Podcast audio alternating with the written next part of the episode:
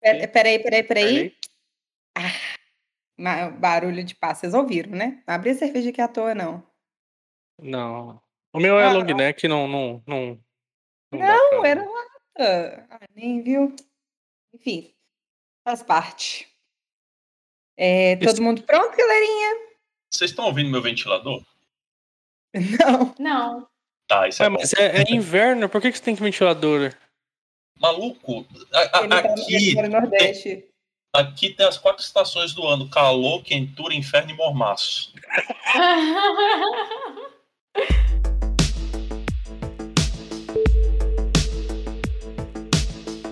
Bom, então, bom, esse é mais o nosso episódio da Brand, que estávamos sumidos por um tempinho, mas a gente fala sobre curiosidade, ciência, pesquisa, entretenimento, porque tá todo mundo cansado, não só os 10.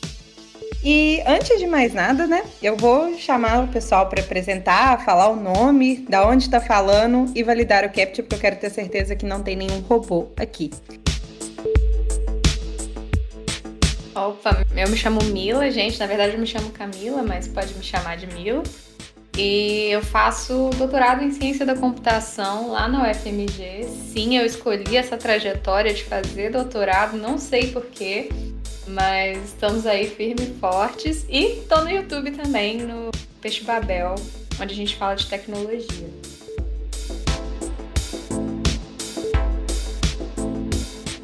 Oi pessoal, boa noite. Eu sou o Gus, eu trabalho aqui em Londres.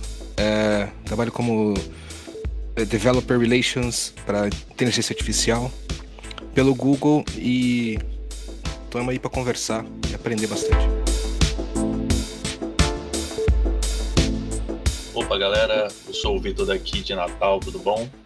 E eu já tentei entrar em mestrado em computação duas vezes e falhei miseravelmente. Uh, bom, meu nome é Bruce, sim é nome de cachorro. É, eu sou psicólogo de formação, terminei meu mestrado em neurociência e cognição. Estou indo pro doutorado em neuroradiologia. Sou trabalho na clínica, né, atendendo e sou daqui de São Paulo. Oi, eu sou o JP aqui de Brasília, programador. E depois dessas apresentações estou me sentindo um lixo. É isso. É, é, isso, né? É isso que a gente faz. Não se preocupe, todo mundo que tá vivendo no Brasil tá assim, JP. Não se sinta mal. não, mas é pessoal fazendo mestrado, doutorado, trabalhando em coisa importante e eu tô aqui não conseguindo subir um Docker na minha máquina. Eu, peraí que eu me preparei. Nome é Bruna, sou de BH e eu não sou um computador. era, era, era a minha apresentação, era o que eu queria fazer. Fantástico.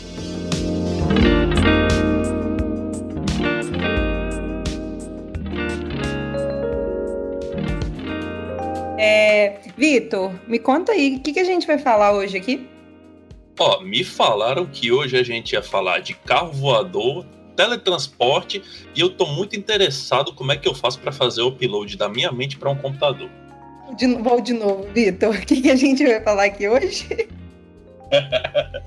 a gente vai falar de ciência da computação aplicada, a gente vai falar de cotidiano, cientista da computação e todas essas coisas bacanas da academia.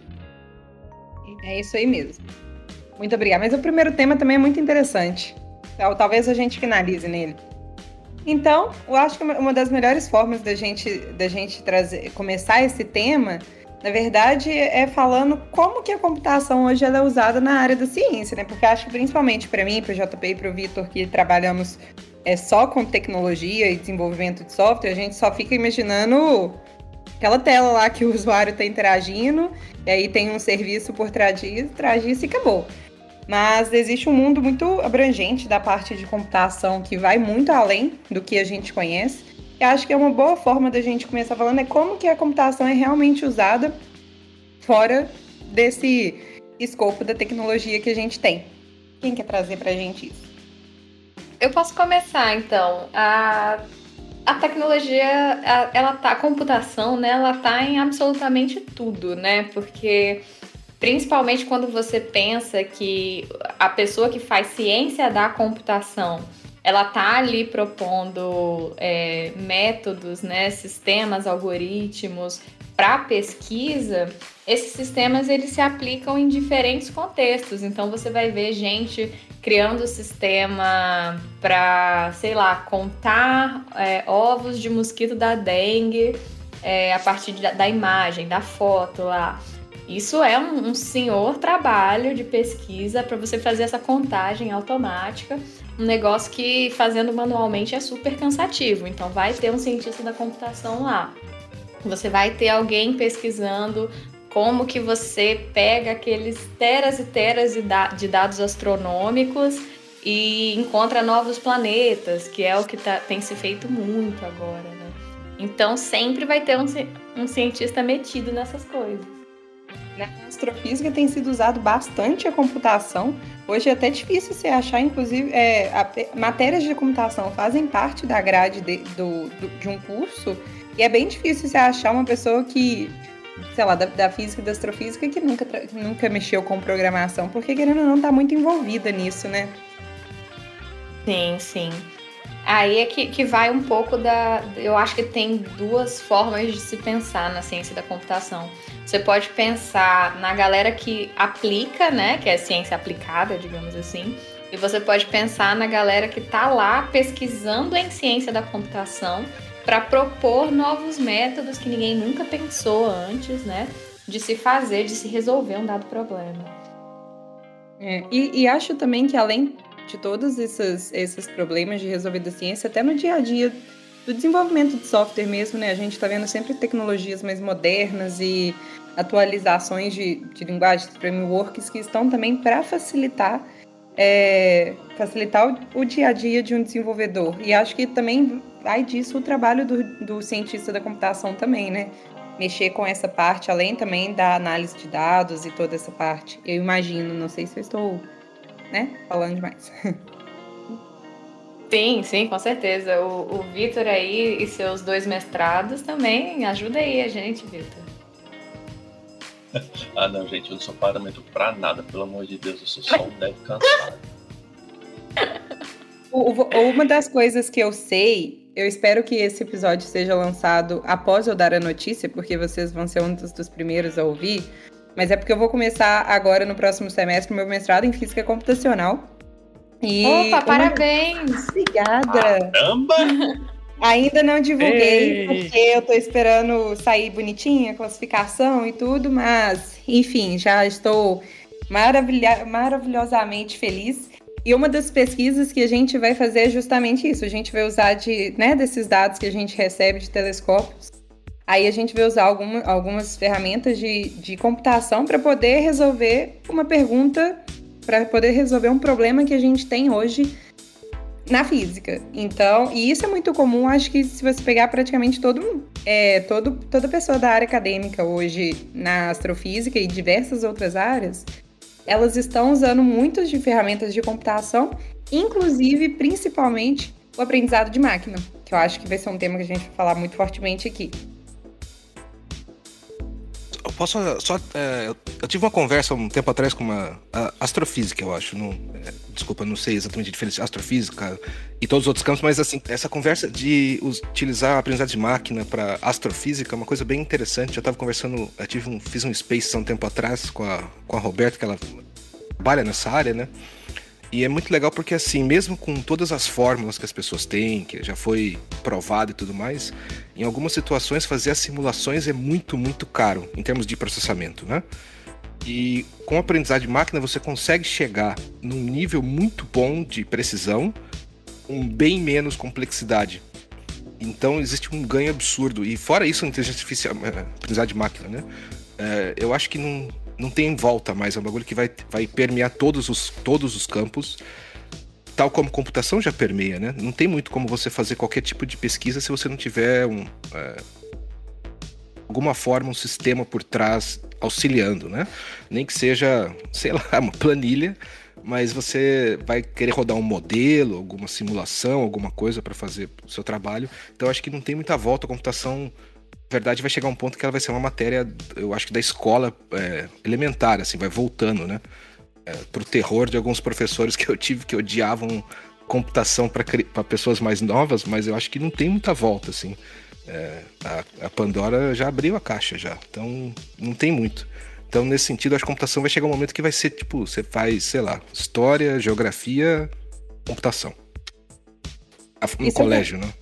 Isso eu concordo demais com você, porque eu, eu lembro que há um tempo eu dava, eu estava ensinando para algumas crianças, a gente usava o code.org para ensinar é, algoritmos básicos mesmo, sabe? E já, dava, e já tinha muitas que já estavam até avançadas, já sabiam de várias outras coisas, porque está inserida no dia a dia.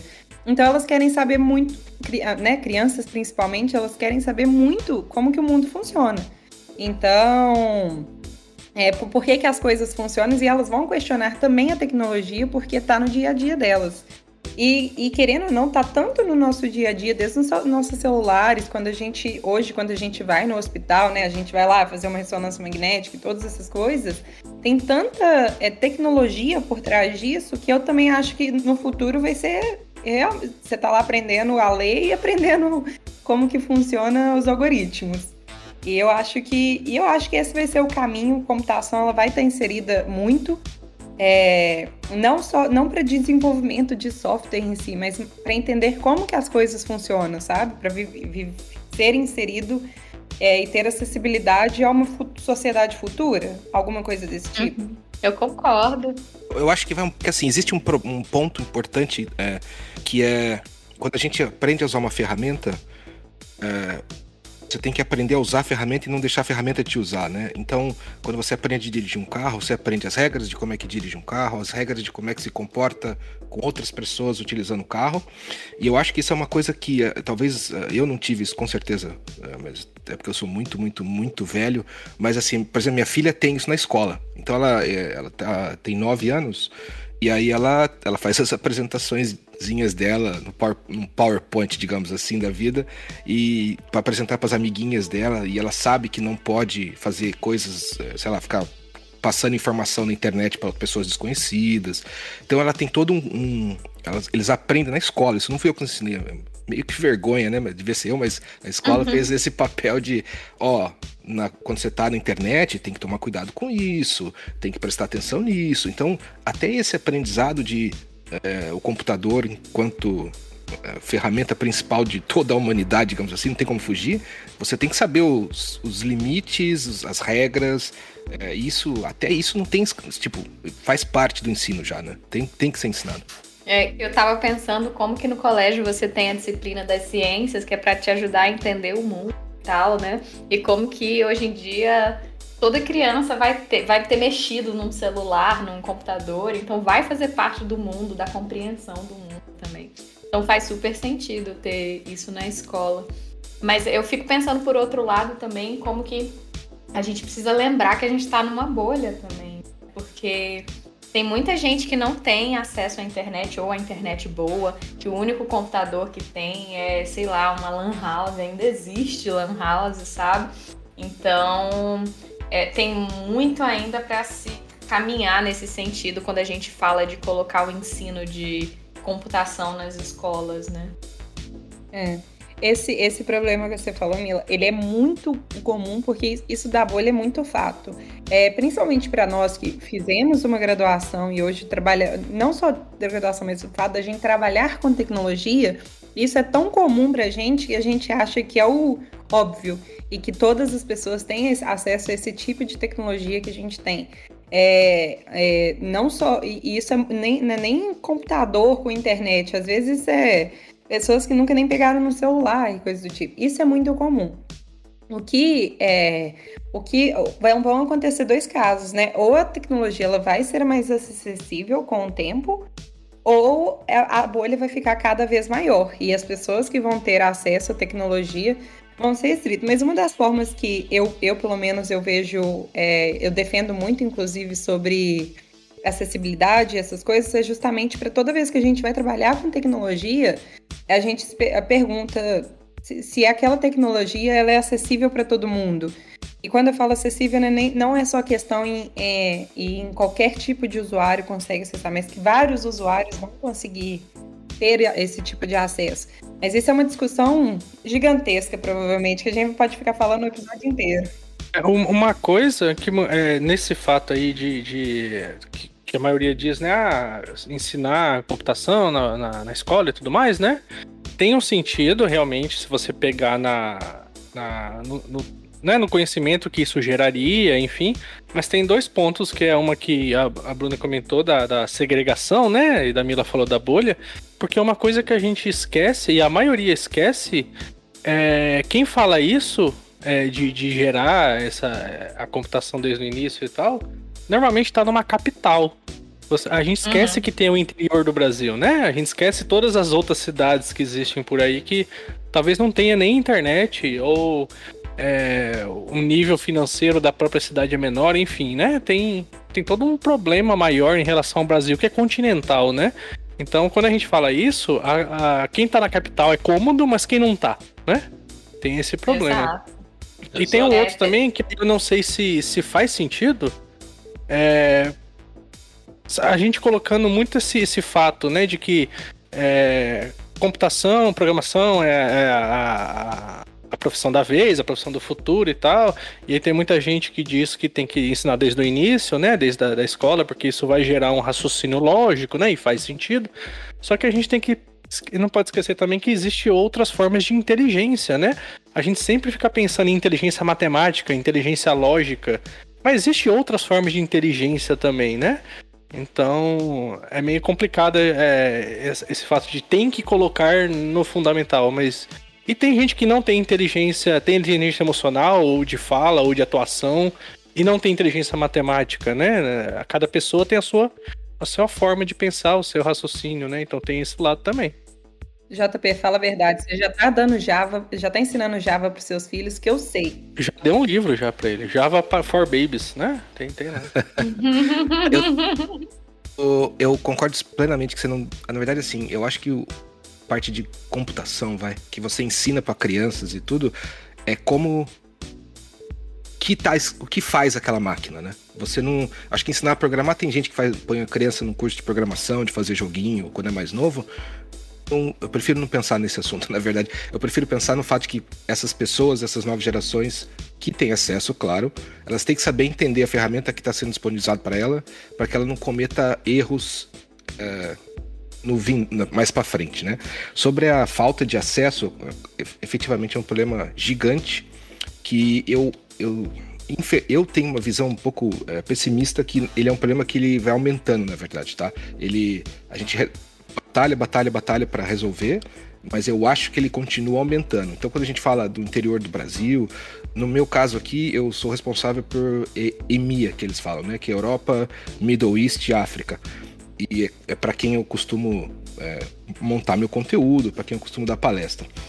Quando a gente fala África, é, sim, é uma situação é, muito mais complicada que assim do que, o, do que na Europa, né? Pô, olha a diferença de acesso.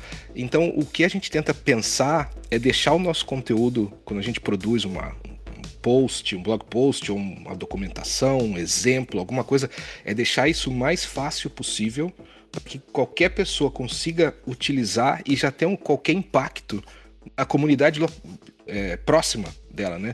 Então, um exemplo clássico que a gente tem é de é, o detector de doenças em folha de mandioca, né?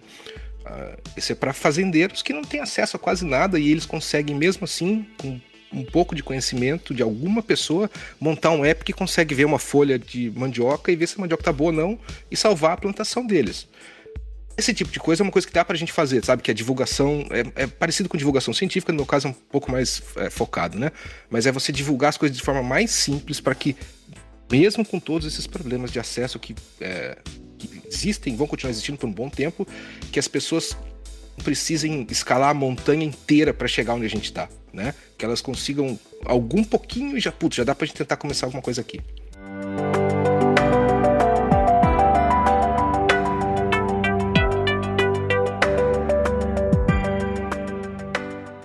Quais empresas investem nesse tipo de tecnologia, nesse tipo de desenvolvimento?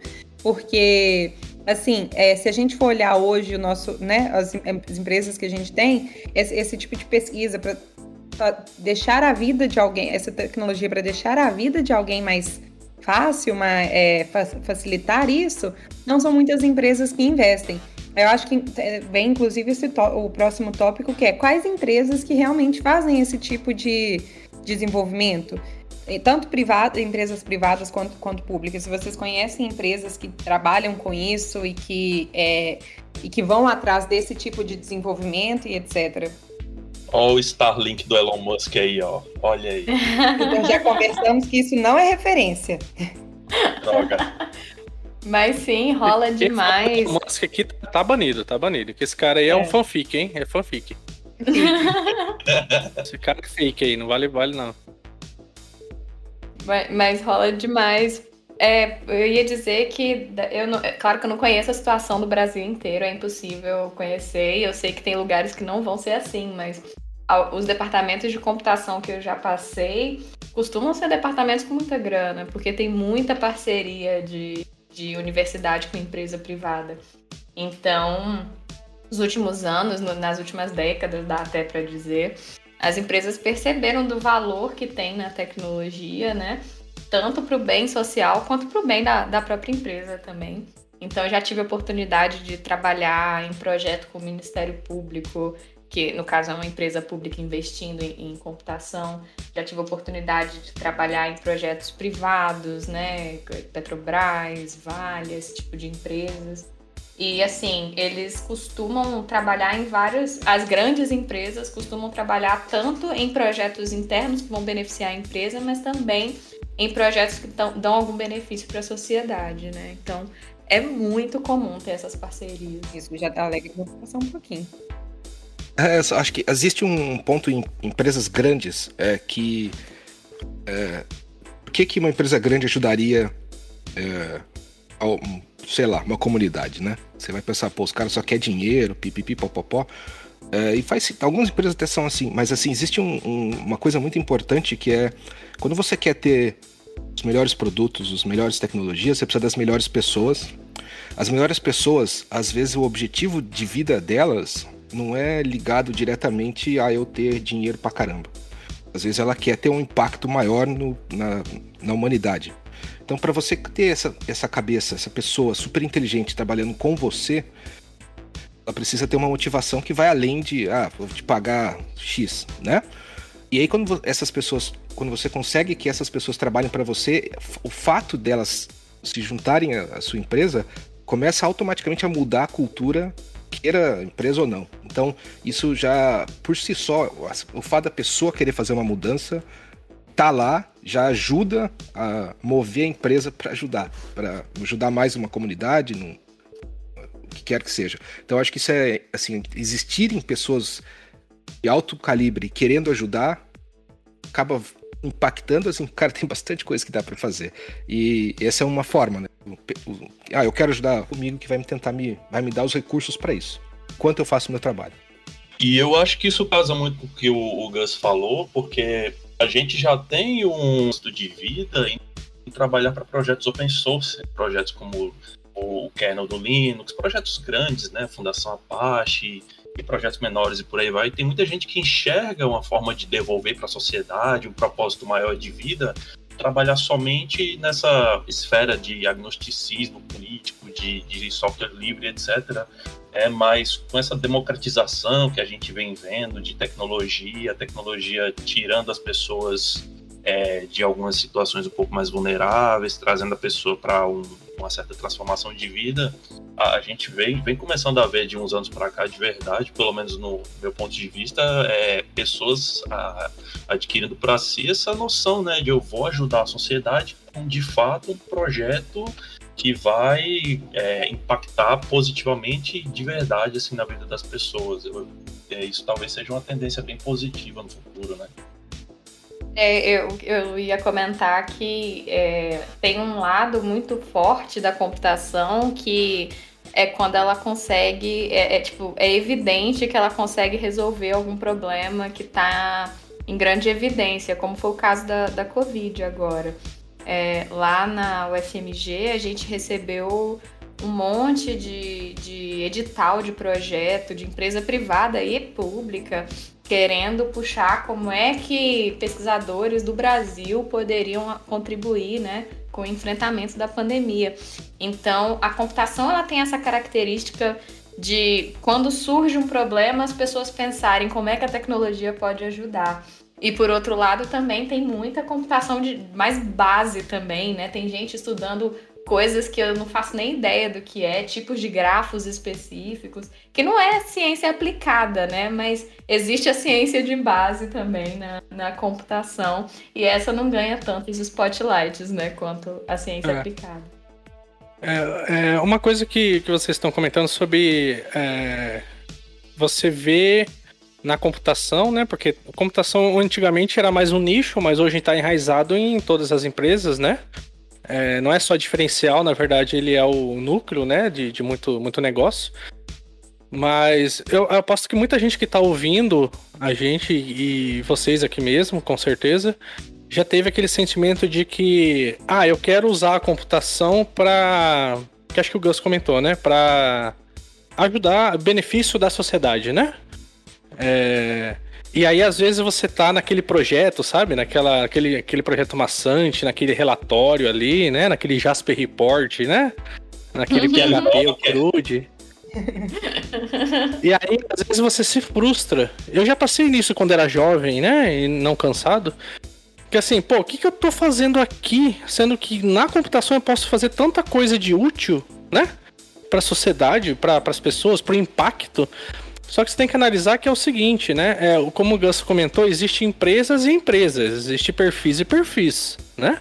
Então, você tem que. Você que tá ouvindo a gente também, não, é, tem que analisar que tudo que você está fazendo na computação, independente do nível de projeto, vai afetar alguém. Então, se você analisar de sobre afetar uma sociedade, ou afetar positivamente alguém, cara, se tu tá fazendo um sistema interno que vai gerar X relatórios, isso vai afetar a produtividade de alguém, uma pessoa vai ficar feliz com isso, né? Porque às vezes a gente pensa assim de ah, ajudar a sociedade, a gente pensa em algo macro, né? O Starlink, o, né, ir pra lua. Não, mas não é só essas coisas grandiosas que precisa de muita coisa. Não, às vezes aquele, aquela simples tela sua vai fazer o impacto em alguém, né? Então, assim, só pra quem tá ouvindo também dá uma analisada que existe esse ponto. E tem, não tem problema nenhum tu ficar nesse canto, né? Mas o que a gente tá comentando aqui é algo mais científico, né? É algo mais pesquisa científica e, e- e um nível um pouco mais diferente que, como o Gus falou, se tu quiser entrar nessa área, tem que encontrar essa empresa, né? Você tem que estar alinhada com ela. Eu acho que é, o ponto que o JP trouxe é- é interessante que até mesmo a pessoa que tá lá fazendo um relatório no Jasper lá, nunca fiz, não sei nem como é que é, mas é, é, até essa pessoa tem, ela vai ter como ajudar, é, talvez é, mesmo no, momen- no momento inicial, talvez não tanto, né, por tá, tá, tá evoluindo ali, tá aprendendo tal, É, mas por exemplo, eu uma, uma, uma- um fato anedótico, né, da minha vida, então talvez não vale para todo mundo. Eu trabalhei 15 anos com o mercado financeiro, que é um mundo bastante diferente do que eu trabalho hoje, onde você não, não produzia nada para de volta para a sociedade a não ser software para banco, tá? É, uma coisa que a gente fez, é, eu trabalhei com um colega meu, a gente participou de um- uma competição que era a gente ganhava uns créditos de cloud, aí a gente tinha que fazer um projeto que fosse de impacto na sociedade. Eu lembro que na época que a gente fez foi um que a gente podia. é, a gente baixava todos os dados de gasto de políticos apresentava de uma forma muito simples de você ver. Assim, você via quanto cada um gastava por mês. Simples assim. Isso em 2012, 11, 13, alguma coisa por aí. Então faz tempo.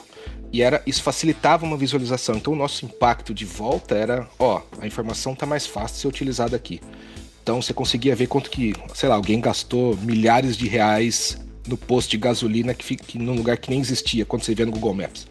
Então você tinha esse tipo de informação. Então eu acho que assim, mesmo você não. Ah, não tô fazendo pesquisa de ah, alto nível, não tô lá com a Mila fazendo doutorado, fazendo uns negócios mega ninja. Talvez o, Ah, mas eu sei fazer uma página web. Talvez se eu trabalhar com um cara que sabe pegar os dados de algum outro lugar, eu consigo mostrar eles melhor. Consigo te dar um. mostrar um- a situação de como é que tá os gastos públicos aqui. É. E esse Isso, tipo de. isso vai agilizar a vida de alguém em algum canto, né? Exa- exatamente. Então você vai é, pôr o seu trabalho, que você não ganha, a gente não ganhou nada, né? não, não era, não tinha grana envolvida. É. É, então você fazia um bagulho. Então existe, assim, fora, fora esse também pode, sei lá, eu aprendi uma coisa nova, vou lá, gero conteúdo sobre a coisa nova, eu vou estar ajudando outras pessoas que estão vindo atrás de mim alcançar onde eu tô e quem sabe elas consigam fazer uma coisa muito mais ninja depois. Né? Então, é... cara, nessa área é muito legal porque o seu conhecimento se espalha, né? Se você quiser, ele se espalha. Uhum. É, eu, uma, lembrando agora, né, um, um túnel do tempo aqui, você falando disso, é, eu lembrei que assim, numa época eu trabalhava num sistema, sistema normal, como todo mundo sabe, de processos, relatórios, não só cru, de integrações, mas é um sistema básico, né? Como, como toda empresa tem. E aí você fica nessa noia. Eu lembro disso. Isso acho que em 2008. A gente fica nessa noia de tipo, pô, o que, que eu tô fazendo aqui que tá ajudando alguma coisa, né? Tô entregando, tô fazendo deploy.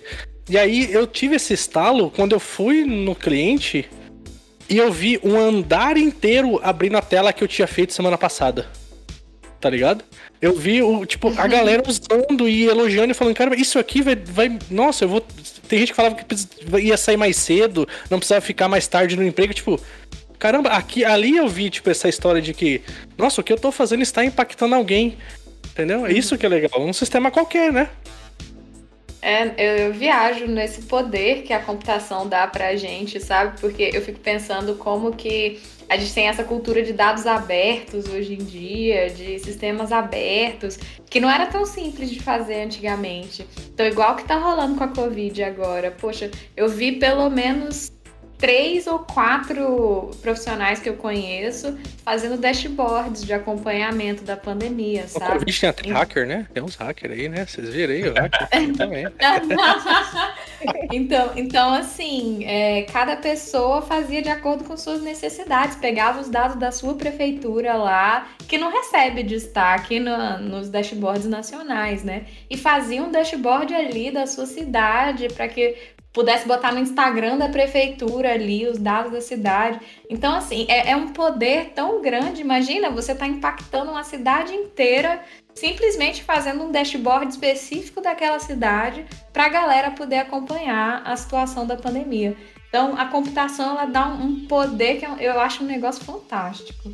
E a computação sempre teve essa, né? Desde os primórdios, e aqui a gente fala, e aqui é bem emblemático a gente falando de ciência, né? A ciência da computação como ciência mesmo, desde os primórdios ali da indústria, a galera que inventou as linguagens de computação, eles não, é, em grande parte, eles não faziam boa parte desses trabalhos como trabalho principal deles. Muitos projetos nasceram naqueles projetos de lado que eles faziam no final de semana e colaboravam alguma coisa com o código de um colega, com a teoria de um colega, um artigo e tudo mais, e vai crescendo assim de forma de um, um, esforço de comunidade né, ao longo dos anos. Então, isso aí é meio que a forma que a comunidade da computação, comunidade de devs, ao longo das gerações, veio aprendendo a se comunicar, a, se, a interagir, né?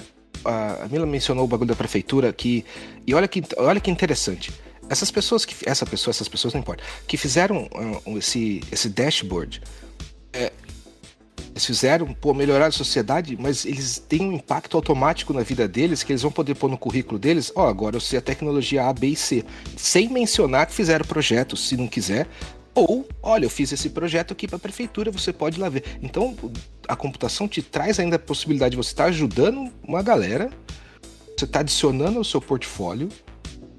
Um bagulho que, assim, é, é, você está aprendendo, então é, é área bastante interessante, né? Que assim, você tem muita possibilidade e você tem o ganho, mesmo assim, sendo um pouco egoísta, a pessoa, ah, pô, mas o que, que eu ganho? Pô, você ganhou aprendizado, experiência, que é uma coisa que você pode pôr no seu currículo. Né? Sim, sim. Uma. Só voltando aqui à, pergunta da, da Bruna, a gente abriu uma tangente aqui, né, da, da questão do impacto da sociedade. É porque a, sobre trabalhar efetivamente com alguma pesquisa ou algo da ciência aplicada à computação, né? Computação aplicada, enfim. Não é todas, né? Então, assim, vocês comentaram, o Gus comentou a, as Big, né? A Mila falou da Petrobras. Aí tem a própria Google, né? Que o, o Gus tá aí. Assim, tem, tem alguma em mente que você lembra que, que o, desenvolvedor que está ouvindo a gente que, ah, não, quero ir para essa área aí, né?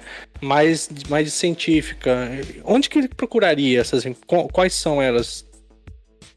Ó, eu sei que a maioria das gigantes também, elas têm muito, muita área de pesquisa É, mas são já áreas específicas, sabe? Então você tem a área na aprendizagem de máquina, você tem a área na parte de estatísticas e etc. Você, tanto que né, normalmente eles já pedem, inclusive, mestrandos e doutorandos que estão nessas áreas. Então, quando eu falo gigantes, são é, Amazon, Facebook, Google e todas essas, elas têm uma área de pesquisa também própria e elas, eu, inclusive, elas ainda têm uns programas para chamarem é, estudantes de pós-graduação para fazerem parte das pesquisas, que é bem legal também. Mas é o que eu consigo pensar agora. Mas aí, aí é internacional, deve ser bem difícil de entrar, né? Eu acho que aqui no Brasil tem também, mas o, o deve saber falar melhor do que eu. Mas tem, tem empresas locais, tem startups locais também. É, eu sei do contexto de Belo Horizonte mais do que tudo, né? Mas tem amigo meu que trabalha em startup de que é um grupo de amigos, sei lá, que fez e de repente começaram a crescer porque as tecnologias deram certo. E hoje eles fazem vistoria em, em linhas de transmissão, né, de alta, alta, alta tensão, eu não sei esses negócios direito. Mas assim, uma startup começou entre amigos, usando tecnologia. Mas elas são meio escondidas, né? É difícil um dev que quer entrar achar elas, né? Cara, mas aparece a vaga, a vaga aparece como P&D. Assim, estão procurando alguém para trabalhar com pesquisa e desenvolvimento. Então você procura por vagas de P&D que geralmente envolve um pouco da, do, do pezinho da ciência. Eu acho, né? Pelo menos no contexto. É a dica, hein, pessoal? Vagas assim. Porque para mim também já é, já é mais difícil de achar. Em termos de pesquisa e desenvolvimento, empresas grandes, é, como vocês mencionaram, claro, elas têm isso, né? É importante para elas, é, por diversas razões. Até, sei lá, duas, três semanas atrás teve o Google I.O. e alguns projetos de pesquisa foram uh, apresentados que foi assim. Uh, eu sei como é que são esse tipo de projeto, porque eu já participei e acontece, sabe? Então, por exemplo, a gente tava tendo. Vou falar do que teve na semana passada, depois eu retomo o que eu ia falar. É, mostraram um baterista, e aí eu não sei se vocês viram esse vídeo. Aí o cara teve um acidente, ele perdeu o braço, né? E aí o que, pô, desistiu de ser baterista, tentou, tentou, era difícil, até que os caras é, teve dois engenheiros do Google que ajudaram o cara a fazer um braço mecânico que consegue servir como braço para bateria, manja, que consegue manter ritmo, que o cara consegue controlar, utilizando inteligência artificial e é, é, eletrônica e várias coisas. E então esse tipo de projeto aparece, os caras falam, pô, vamos ajudar o cara. E assim, como eles já estão é, são pessoas que já estavam envolvidas em robótica, que já estavam envolvidas nesse tipo de pesquisa, então para eles vai usar um conhecimento mega de ponta que eles têm auxiliando uma pessoa. E é, outra, uma outra situação que houve, é, ano, há dois, dois, dois, dois, três anos atrás, a gente estava ajudando algumas startups a usar a inteligência artificial. E aí a gente ajudou os Médicos Sem Fronteira, que são, são uma. Eu não sei se são uma empresa, não sei se é uma organização. E, e o que eles queriam fazer, eles queriam olhar um, um Aí eu não vou saber a tradução, vocês me ajudem. Sabe quando você tem aquele círculo que você põe as bactérias e faz os testes lá, o Petri dish, ah, eu não sei traduzir isso. A plaquinha de Petri? É plaquinha de Petri, exatamente. Aquilo é muito importante para você descobrir quando uma bactéria é resistente a, a, um, uma, a uma droga, né? E, só que eles querem fazer isso de tal forma que eles pudessem fazer no campo, não ter que mandar para um laboratório. Então, é, lembro que eu estava com eles, a gente conversando exatamente como a gente faria para utilizar a inteligência artificial para, com computa é, visão computacional para você monitorar os círculos que gera e fazer o, uma análise disso. E no final das contas, eles fizeram um projeto que ajudava o pessoal da Síria.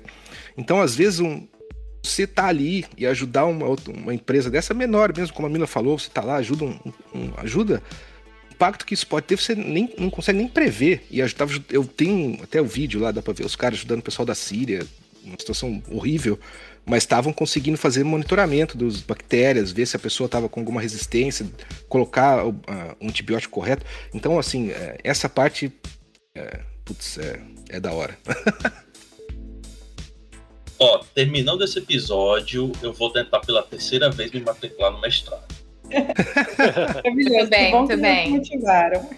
Oh, eu lembrei aqui, pra quem, pra quem tá ouvindo, eu lembrei aqui que uma, pessoa tinha me contatado, no, não sei se é no LinkedIn, enfim, de uma vaga é, na ONU para desenvolvedor Java mesmo, que é estranho, é focado em algo bizarro, é algo meio que no dia a dia para quem é desenvolvedor, mas para projetos para desenvolver coisas para países. Eu não sei exatamente o que, então talvez né, tenha essa questão de envolver as melhorias que a gente está comentando, o impacto.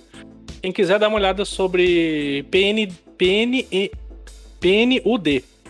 Tem uma vaga lá na ONU do PNUD, tá aberta agora, nesse momento. Olha, ó. Aí a dica. E paga bem, tá? E paga bem. Paga bem pra caralho.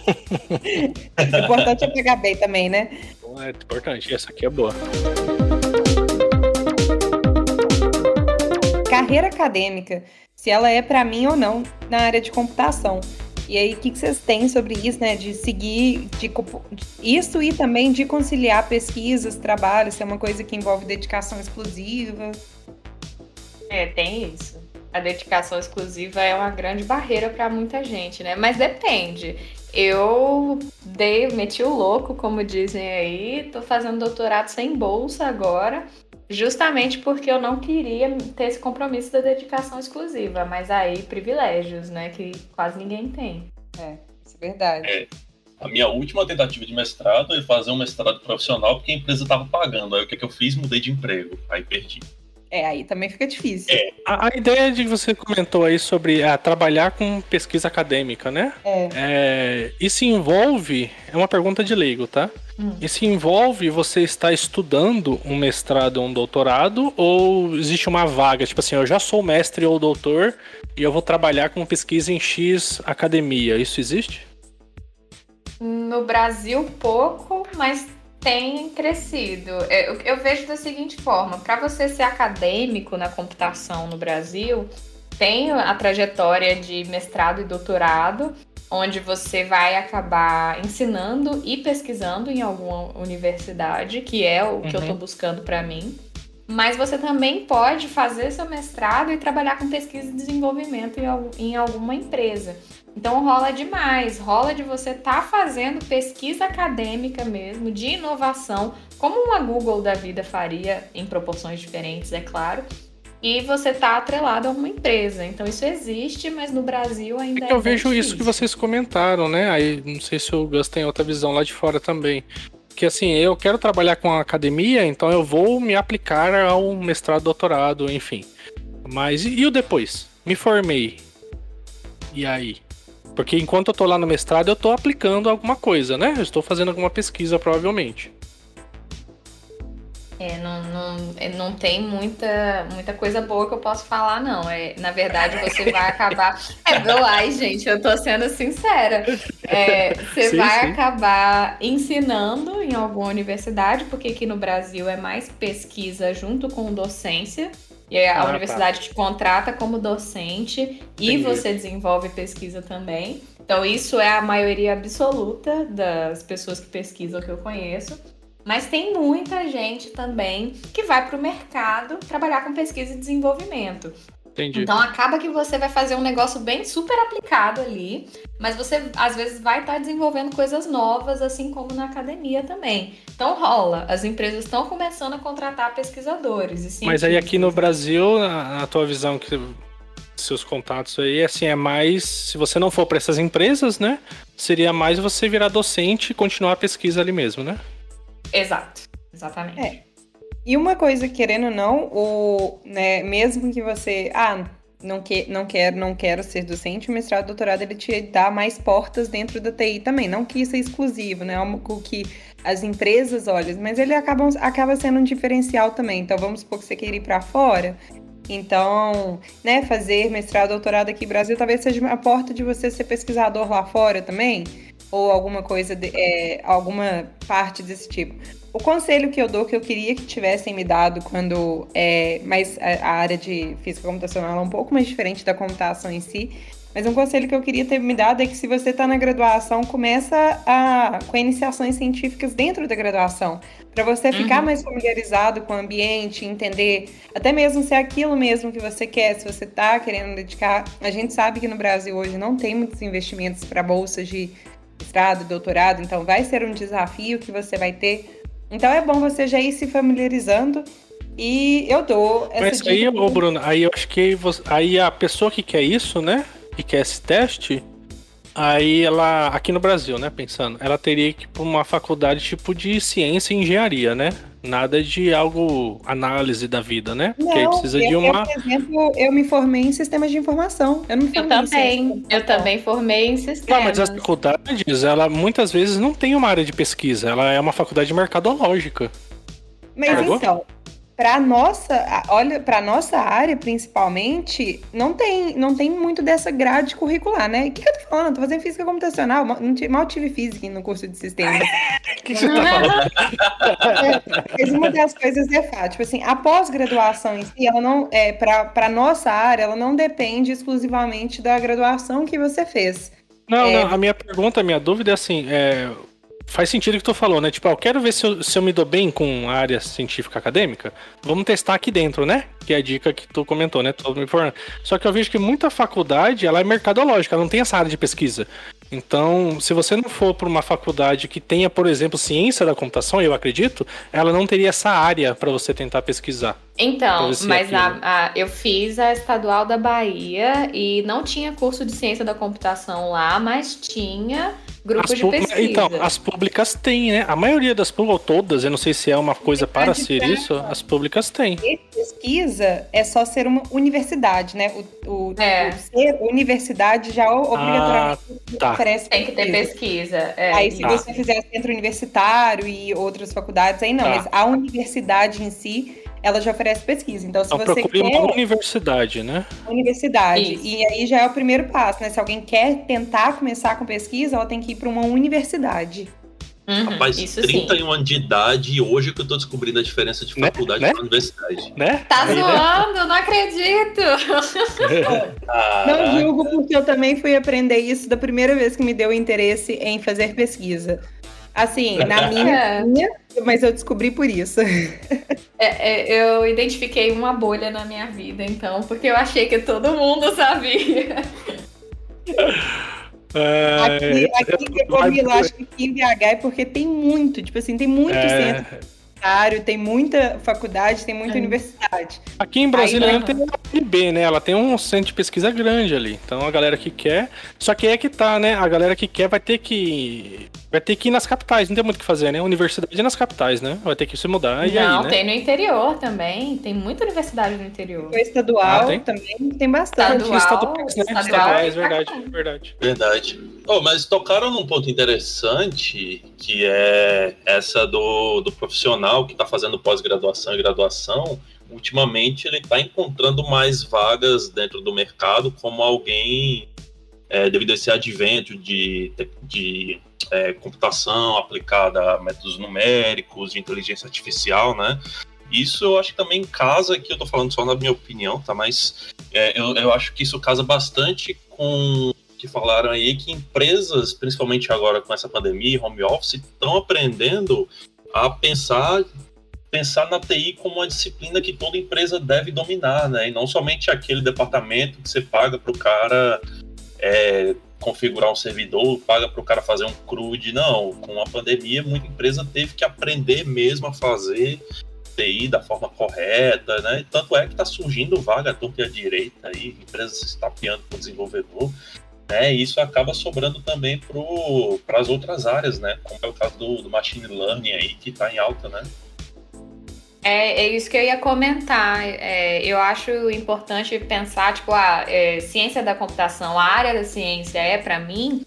Tem muito colega meu que fez o mestrado, mas não seguiu, entre aspas, a trajetória acadêmica de você virar docente e tal, e foi trabalhar em empresa já chegando como sênior. Então, assim, às vezes fazer um mestrado você já vai chegar com um know-how, por exemplo, de machine learning, que é a área que eu estou mais próxima, que ninguém no mercado vai ter que não passou por essa trajetória. Então, é muito mais fácil. Tem empresa que até coloca nos pré-requisitos que a empresa esteja procurando uma pessoa sênior que tenha esse viés né, mais científico, mais acadêmico.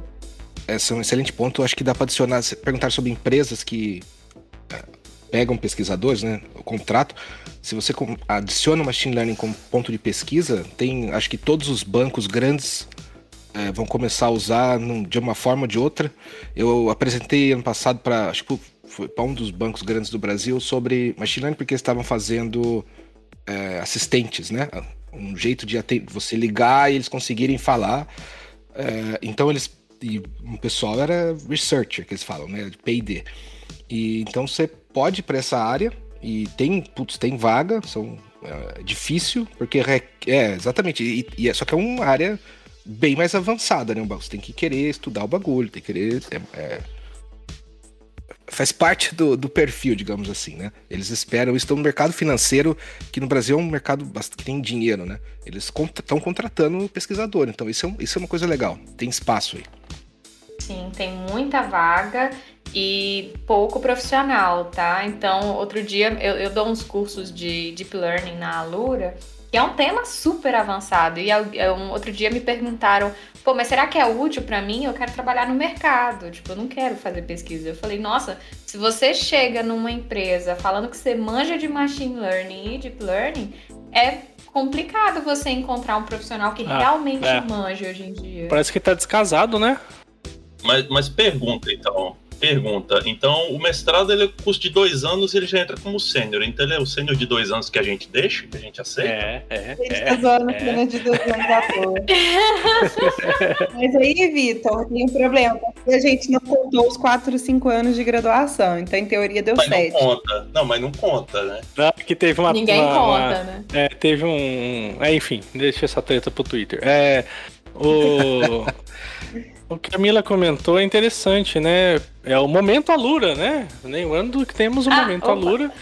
Então, se vocês quiserem lá, vai no Alura. Cupom de desconto não, não existe, porque a gente não tem a parceria, mas, né? né? Quem quiser ir lá. Mas de graça Ô, propaganda. Lura, Oh, mas eu tenho, eu tenho cupom de desconto. Então fala aí, fala aí, fala aí. pode É seu alura, alura.com.br barra peixe babel, vocês têm 10% de desconto lá. Ó, Ó, olha tá aí na hora de fazer o curso de Deep Learning lá, ó. Ó, ó. Mas é uma coisa que vocês falaram assim, aqui eu tô mais próximo de, do Banco do Brasil, por exemplo, né? Eles têm uma área aqui de, de machine learning, por exemplo, né? E acho que acredito, como o Gus falou, todas as maiores têm também, né? Então, se você adicionar mesmo, né, a ideia do machine learning, aí já expande o mundo de vagas, né? Para trabalhar com ciência de dados, é preciso ter uma boa base de programação e quais outros tópicos são necessários para poder se tornar um cientista de dados e trabalhar com machine learning e mais. É, ótimo. Eu acho que é, pra você trabalhar nessa área tem várias, vários papéis que você pode trabalhar com aprendizado de máquina, né? Você pode ser o pesquisador, aí vamos começar, acho que vou começar lá. Se você quer ser pesquisador em uma empresa grande, você vai precisar ter um doutorado e tá querendo fazer até um PhD pra frente. Eles, eh, eu, por exemplo, não posso me candidatar mesmo para transferência interna, porque eu não tenho um doutorado, tá? É, meu mestrado não é suficiente. Mas por quê? Porque é um, é, um- é um papel de pesquisa. Você vai ficar lá fazendo paper e essas coisas, tá? Então é, é esse é o lado. Só que você pode querer fazer outra coisa, você pode querer trabalhar com machine learning. Para trabalhar com machine learning ou fazer um, ou ser um data scientist, você não precisa ter um doutorado, você não precisa ter um mestrado, mas você precisa ter um conhecimento mais avançado de matemática e estatística. Porque para entender o que, que os conceitos que você está lendo ali, para que, que serve, de onde eles vieram, você precisa entender. Você precisa ter, um, ter se formado e tudo isso. Não quero nem entrar no mérito se faculdade ou universidade é importante ou não, não vou entrar nesse mérito. Mas o fato Sim. de você conhecer, saber mate- matemática avançada, sei lá, cálculo, álgebra linear, é, é, geometria, essas coisas, e estatística, isso é importante. Tal como, obviamente, conhecer é, das ferramentas que você vai trabalhar. Antes de fazer o curso de machine learning lá, tem que fazer o que o Gus falou, mas tem lá também isso? Na Lura? Então, é, eu já comecei o curso colocando como pré-requisito que a pessoa tenha algum conhecimento, né, sobre cálculo 1. Pelo menos o cálculo 1 precisa ter. Hum, Então, quer dizer que aquelas disciplinas que a gente jura que não vai usar, a gente usa. Na escola, Pra caramba. então quer dizer que disciplinas essenciais são essenciais, de fato. Ah, Exatamente. Ah, É, o- e aquela ideia, né? Se você, igual o Gus falou, se você quer ir pra essa área, né? Aí tu vai, tu vai se especializar nessa área aí, né? Isso pra, pra- se você quer ainda ser um cara que. tem- é que assim, é, é- tem uma analogia que dá pra deixar as coisas mais simples, que é o seguinte: se você parar pra pensar, quantas pessoas do seu convívio sabem construir do zero um forno micro-ondas? Assim, provavelmente uma, sei lá, zero, tá? É, essa pessoa que constrói o forno micro-ondas é o pesquisador, é o cara que desenvolve um modelo novo de reconhecimento de imagem, tá? Essas pessoas sabem coisas que vão muito além do que um, um engenheiro normal faz. Aí, se você for parar para pensar, quantas pessoas sabem utilizar o micro-ondas? Provavelmente quase todo mundo. Então, uhum. você quer ser o cara que sabe utilizar machine learning, você sabendo um pouco de desenvolvimento e entendendo um pouquinho do básico de matemática e estatística, você consegue utilizar.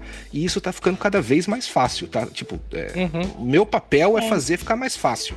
Meu papel é uhum. é fazer você não precisa saber nem muito de matemática e estatística.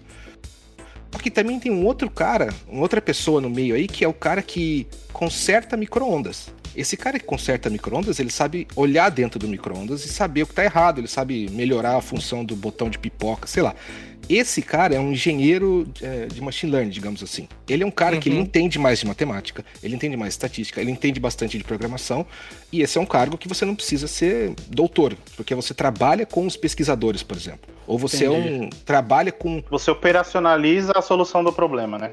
Você operacionaliza e customiza também, né? Porque às vezes uma solução. Você vai manter os algoritmos de machine learning, não criá-los, né? Você, é, você não vai criá-los, mas você pode customizá-los. Então, por exemplo, um, uma aplicação muito comum no mundo da, acadêmico, não da computação, é utilizar, por exemplo, reconhecimento de imagem é, para fazer alguma, sei lá, detectar uhum. flores tá bom? Uhum. Essa pessoa, para fazer o modelo de detecção de imagens, ele entende de machine learning, ele entende como o modelo foi criado e ele consegue criar a própria versão dele, tá? Ele faz ah, uma customização tá. ali. Essa pessoa, então, ele tá, ele tá é, é, sabe mais, ela entende por que, que as coisas funcionam, ela entende por que, que como que faz. Então existem níveis e níveis de como você entrar nesse mercado.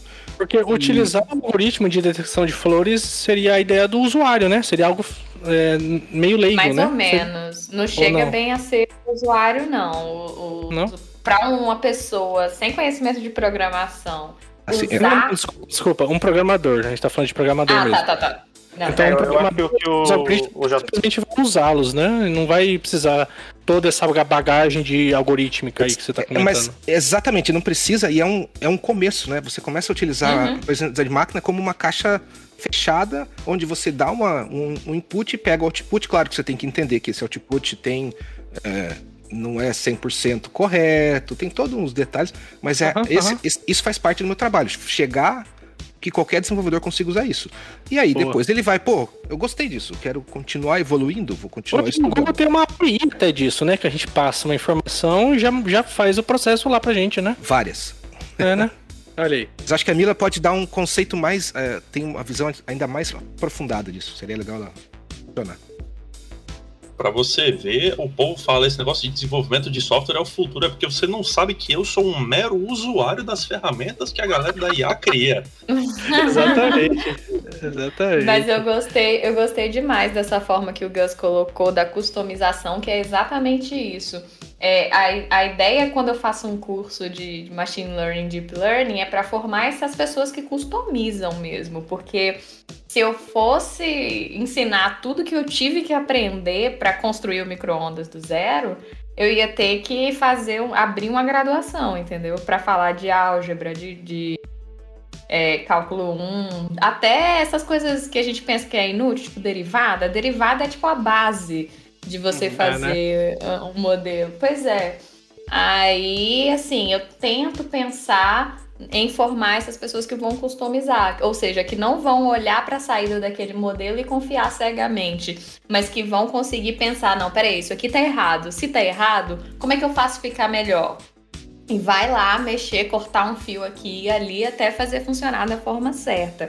Esse conhecimento que é valioso. Aí precisa dessa base de, de, de cálculo, álgebra precisa... estatística, né? É. Precisa ter uma base de álgebra, mas não precisa ser a pessoa incrível ali da, da matemática. Porque o Vitor que pega essas machine learning e faz um bando de if, ele não precisa. Né, Vitor? Não. Não, eu tenho Stack Overflow. Tinha, né? Se sair do ar, você não tem mais. É, aí também tem, aí eu me respaldo no peso do processo. Não, brincadeira. Exatamente.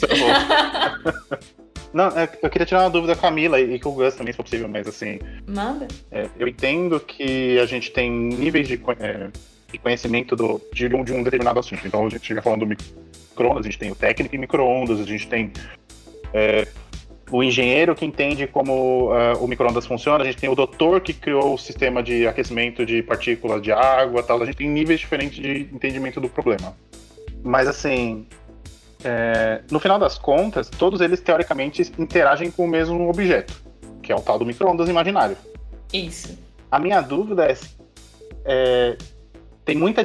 Eu sei que a, a resposta, mas eu queria escutar de vocês, que é tem muita diferença na qualidade, no produto final do cara que só entende como liga e o cara que de fato entende como funciona? Poxa, eu acho que pra caramba, viu? Eu acho que tem sim. Porque é, tem. tem é, depende do problema, vai. Então, se você está lidando com um problema relativamente simples, a sua empresa. A maioria dos problemas de empresa não vão alcançar. De empresas menores, né? Que eu tô falando, não vão alcançar um grande nível de complexidade. Então a galera vai lá pegar um negócio que já está implementado ou até já está treinado, né? Já está pronto lá e vai aplicar. Então, se for um, um, fulano, uma fulana doutora em computação, ou uma pessoa que fez um curso online ali e aprendeu a treinar modelos, talvez essas duas pessoas produzam o mesmo resultado. Agora, à medida que o problema vai se tornando mais complexo, por exemplo, ah, mas aí eu, eu quero detectar flores, mas aí às, às vezes eu quero detectar de dia e de noite, pronto. De dia e de noite. Já, já deu uma ferrada com a pessoa que já não entende direito nuances que a iluminação pode causar no resultado do seu algoritmo, entendeu? Então, eu acho que para problemas simples, é, tem como você garantir a mesma qualidade de solução, talvez não com a mesma velocidade ou não é, com o mesmo custo, mas uma solução que vai, sei lá, chegar num resultado válido né, naquele contexto. Mas à medida que o problema vai ficando mais difícil, vai exigindo, acho que talvez exponencialmente mais conhecimento. Né? Só completar que isso que a Mila falou é perfeito. E a gente pode transformar o problema da flor de dia e de noite é na flor comestível ou não.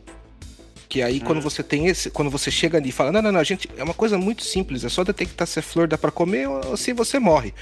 Aí você chega na situação onde é, a pessoa que está fazendo isso, ela tem que entender muito bem onde que ela pode errar é, e que e aí começa a entrar um conhecimento mais profundo do, do, do que está sendo feito. Então, você está correto que existem vários e vários níveis essa pessoa que vai fazer o resolver das flores, talvez ela não precisa ser o super pesquisador que sabe como é que que cria uma nova camada de Transformers, vai, nem vou entrar no detalhe.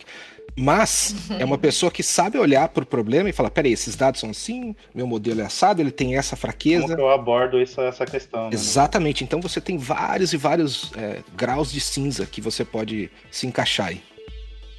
Sim, sim. É, Talvez a gente possa fazer um, uma pequena puxada de assunto, mas é mais uma dúvida mesmo, porque nessa diferença entre a pessoa que sabe muito e a pessoa que só, somente sabe, sabe aplicar e não sabe lidar com outros cenários um pouco diferentes, mas que mudam tudo, é aí que entra o, o bias do dado? Entra também, né? Entra também, porque até esse conhecimento do que, que é um, um bias, é, matematicamente falando também, é, a que pessoa é um tem que ter. Gus, me ajuda. O que, que é Cara, um bias? Bias é quando você existe, existe um viés. É um viés. Um, um, um, fator nos dados que, é, que tá. Ele não é bem objetivo e acaba aparecendo. JP, na nossa linguagem, é o bug que aparece, entendeu? é o bug que é o aparece bug. Tá.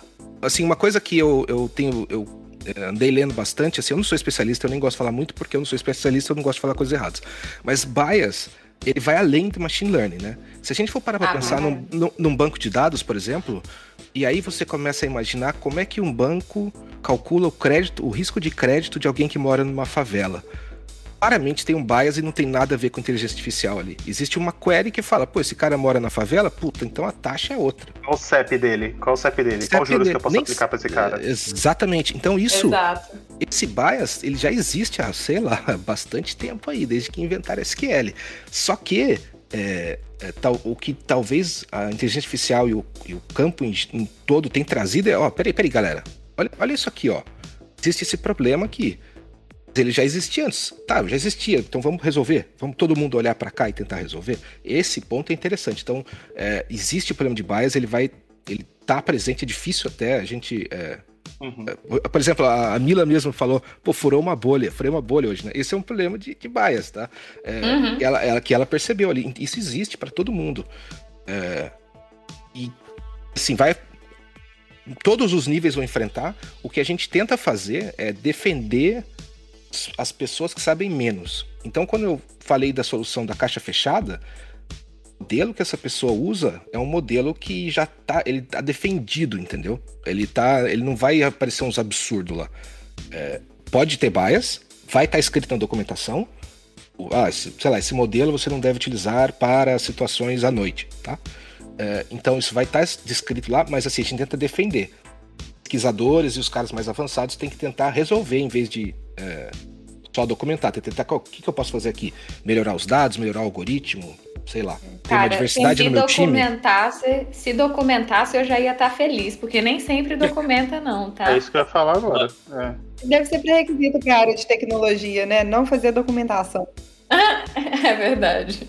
O... Mas uma das coisas que, é, voltando até para a pergunta que ele tinha respondido, é, eu falando até na perspectiva de que, ah, quando a gente foi levantar, é, quando a gente, eu, fui fazer os levantamentos de todos os problemas que o modelo poderia ter, aí a gente analisa várias coisas, além de níveis sociais e da, né, de, de tudo que pode impactar o seu modelo, porque você pensa, o seu modelo ele aprende com dados, mas como que você pode garantir que aqueles dados ali, eles são é, eles são totalmente seguros para existir uma, uma possível sugestão. E não existe nenhum problema com esses dados. É uma, mostra, uma amostragem de fato aleatória, né? não é só tipo.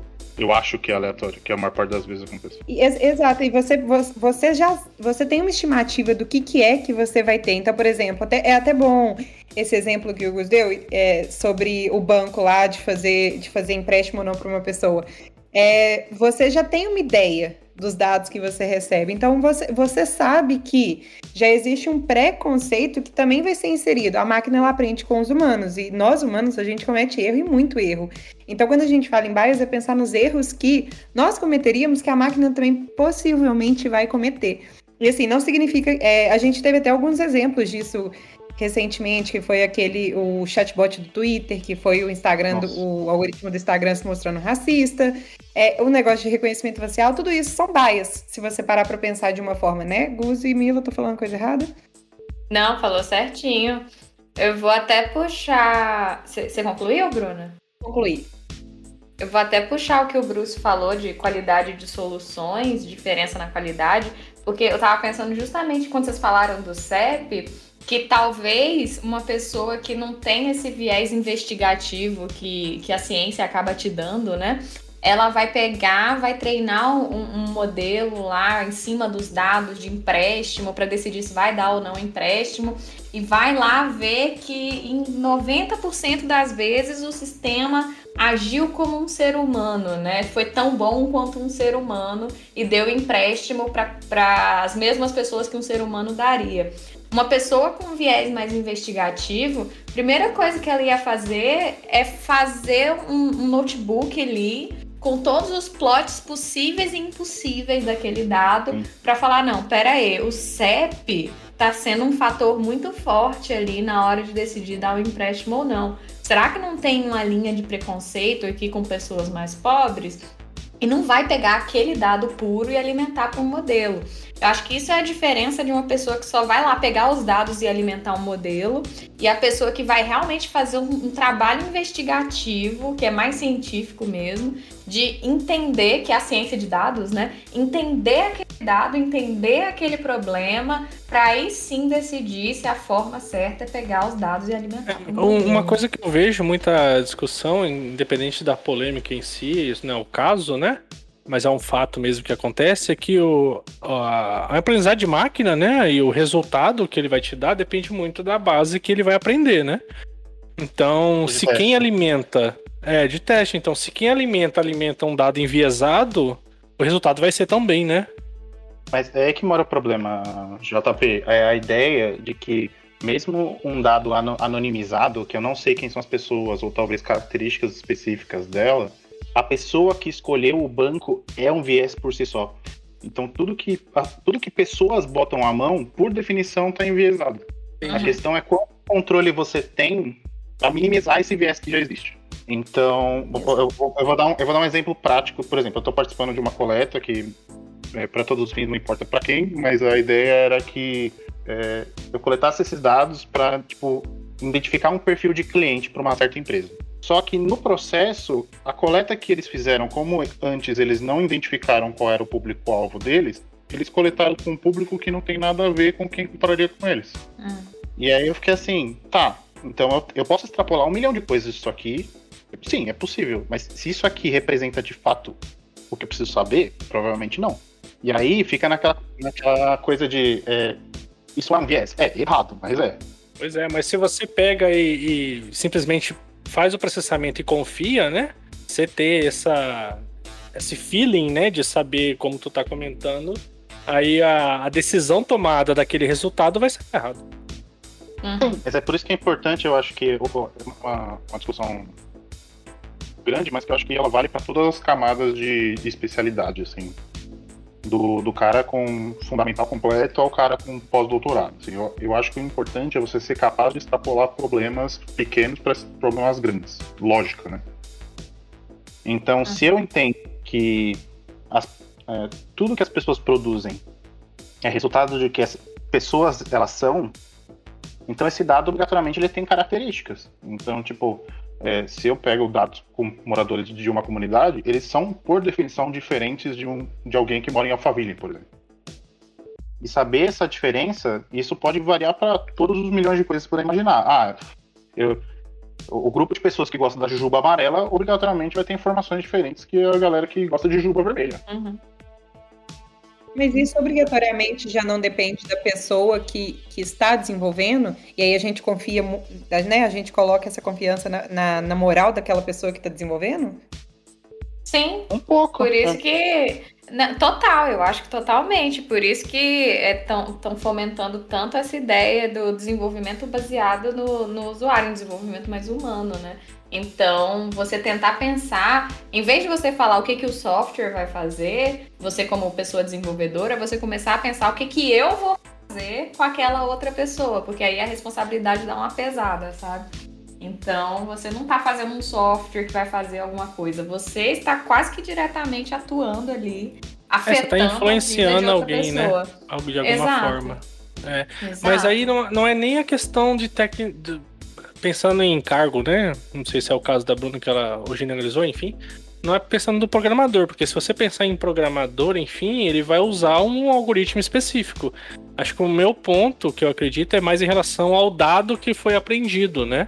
Então tá mais na base em si do que no algoritmo, ou eu tô falando errado? Não, não, não. Tem muitas vezes que as escolhas algorítmicas elas interferem também. Então, assim, por, é, por exemplo, você. Esse exemplo que a gente falou do CEP está sendo uma variável muito importante na hora de decidir dar um empréstimo, eu consigo resolver isso por vias algorítmicas. Então, eu. Com a mesma base, eu consigo fazer uma solução mais justa, sabe? E volta aquilo que você falou de o, o cara que desenvolveu esse algoritmo, o responsável por categorizar isso aí, documentar direito, né? Sim. Tanto documentar a base, documentar a solução. E vai muito também do, do algoritmo que você está usando também, porque assim, você tem esse, né, que vo- você vai aprender sim como uma base, mas como que você vai fazer depois também é muito da forma como você está desenvolvido. Então, por exemplo, existem outros tipos de algoritmos também que você consegue ter uma liberdade. Gente, me corrija se eu estiver falando errado, mas que você consegue ter uma liberdade maior justamente para poder é, tre- treinar e evitar tais baias assim. Exatamente. As bases são um grande problema, mas a- o algoritmo também é. É, é, é, eles são cumulativos, né? Eles são problemas cumulativos. Então, assim, não basta eu ter um dado Sim. não enviesado, eu tenho que ter uma pessoa que analisa ele que seja o minimamente enviesado possível. Sim. Que saiba enxergar esses vieses, no mínimo. Sim, sim, sim, sim. E é por isso que aquele momento, né, tipo, dis- discussões que, que são paralelas, mas que são importantes. Por isso que representatividade dentro, inclusive, da ciência de dados é uma coisa importante. Porque senão você tem analistas que só pensam de um jeito e tem só certas características olhando tudo. Não, eu só ia perguntar se, dependendo de tanta documentação, se cientista lê, porque deve com certeza não ler, né? Ai, gente, que maldade. Você deve ler mesmo. não. Mas o certo é documentar. Assim, na academia a gente lê tudo, né? Ah, já tá acostumado. É diferente de nós, ô Vitor. Nós É, a gente, é a gente só é dá o shift nível. F10, a gente É só dá o shift nível, F10 e vai. A é, gente não sabe nem, nem ver a resposta do Stack Overflow, você copia a pergunta achando que vai resolver. Ah, Não é, a gente é nesse nível. É. Acho que a gente, infelizmente, não deve dar pra fazer isso no modelo. É, não, vai quebrar, não, é. vai quebrar. Não, aqui o teste é saber se o teste tá verdinho passou. E Bruce, eu tenho uma pergunta direcionada pra você, porque assim, eu imagino que muitas das coisas da tecnologia pra gente, quando a gente tá falando que um usuário final é uma aplicação, ou então, né, sei lá, alguma, algum tipo de tecnologia, mas é diferente quando a gente tem um aprendizado de máquina dedica- é, direcionado a pessoas, que diretamente vai impactar a vida das pessoas. Então, na minha perspectiva, mais lá do que é assim, eu imagino que o, um bias do- numa aplicação que está relacionada à saúde é muito mais pesado e prejudicial do que um bias em um modelo que faz é, sugestão de. Tá, sei lá, que ele faz uma análise de dados de, de corretoras, por exemplo. Sugestão de compra de fralda, que eu recebi Ah. esses dias. Recebi. Eu vou, Uhum. eu vou ser. Nossa, é engraçado porque minha resposta vai no sentido completamente oposto, né, mas. É, Na realidade, eu acho que qualquer modelo ele é um problema na atual sociedade que a gente tem. Qualquer modelo mal, mal feito, vamos dizer assim. Que desconsidera vieses. Porque, assim, da mesma forma que eu posso ter um modelo de é, smartwatch que está checando a frequência cardíaca das pessoas e está indicando para X pessoas com X taxa de acerto que elas devem procurar um cardiologista, por exemplo. Isso é um cenário onde é, o, o overfit, né, no caso, a, um, um modelo que ele estima para cima mais do que o de fato é, ele só está fazendo pessoas irem no médico. Isso, mas isso no Brasil talvez não tenha um impacto tão grande na vida das pessoas. Mas, por exemplo, num americano que vai ter que gastar milhares de dólares para fazer um check-up, isso é um problema. E então, assim, tem- tá, tá muito en- en- entrelaçado com em que, em que contexto a gente está fazendo isso. Mas da mesma forma que eu sou um, se eu sou um cara fazendo um modelo que sugere ações e eu desconsiderei a questão do CEP, por exemplo, talvez eu esteja sugerindo ações de menos valor ou de menos rentabilidade para quem tem menos poder aquisitivo. Isso é justo? Então, assim, tudo envolve em algum grau né, interação com, com seres humanos. A questão talvez eu acho que seja só quão imediato o impacto é. É, eu, eu comento um pouco mais na- nessa linha, Bruce. Se você tem alguma. alguma. algum case ou alguma coisa que você lembra de um machine learning aplicado na, na área da saúde mesmo, sabe? Que, Nossa. que a pessoa pode, por exemplo, quem tá, quem tá ouvindo, que quer. Como a gente comentou um pouco mais cedo, né? Que tu não tava aí, que a, a gente viu sobre vários pontos assim, quem quer entrar, né? Pra onde vai, enfim mas também ver opções, né, de empresas, opções de projetos para quem quer ir para a direção um pouco diferente do desenvolvedor tradicional, né? Então, onde que essas pessoas poderiam achar essas empresas ou algum case, enfim? Putz, complicado, porque eu sou da academia, então eu não tenho grandes conhecimentos sobre o, o corporativo. Mas Ou algum assim, lugar da academia mesmo, né? Que seja na área da saúde. O- né, o forte agora é tipo previsão de risco com base em dado fisiológico, né? Então tem muita gente estudando como prever certos tipos de doença com base em, sei lá, é, frequência de batimento cardíaco, ou fazendo é, categorização de exame de, por exemplo, na- lá, lá onde eu faço pesquisa tem isso, né? O pessoal está estudando categorização de ressonância, é, tomografia com base em machine learning, para você, tipo, ou acelerar o processo de diagnóstico, ou, ou mesmo o processo de triagem dos, do- dos pacientes tal.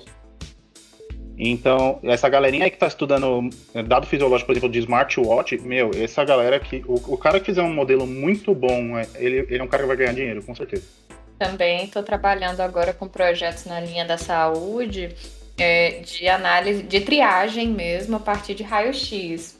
Então, no contexto de diagnóstico, auxílio ao diagnóstico de Covid, que isso é muito importante, né? Não é um sistema que vai detectar Covid, mas que vai ajudar um médico a triar Uhum. os milhares de casos que ele tem na mão. E eu vejo, tem outras, tem até empresas, né, que eu tô fazendo no, na, na universidade, tem uma empresa que chama Neuralmed, uma amiga minha, a Fernanda Vanderlei, trabalha lá. É uma iniciativa privada que também trabalha com visão computacional para auxílio diagnóstico.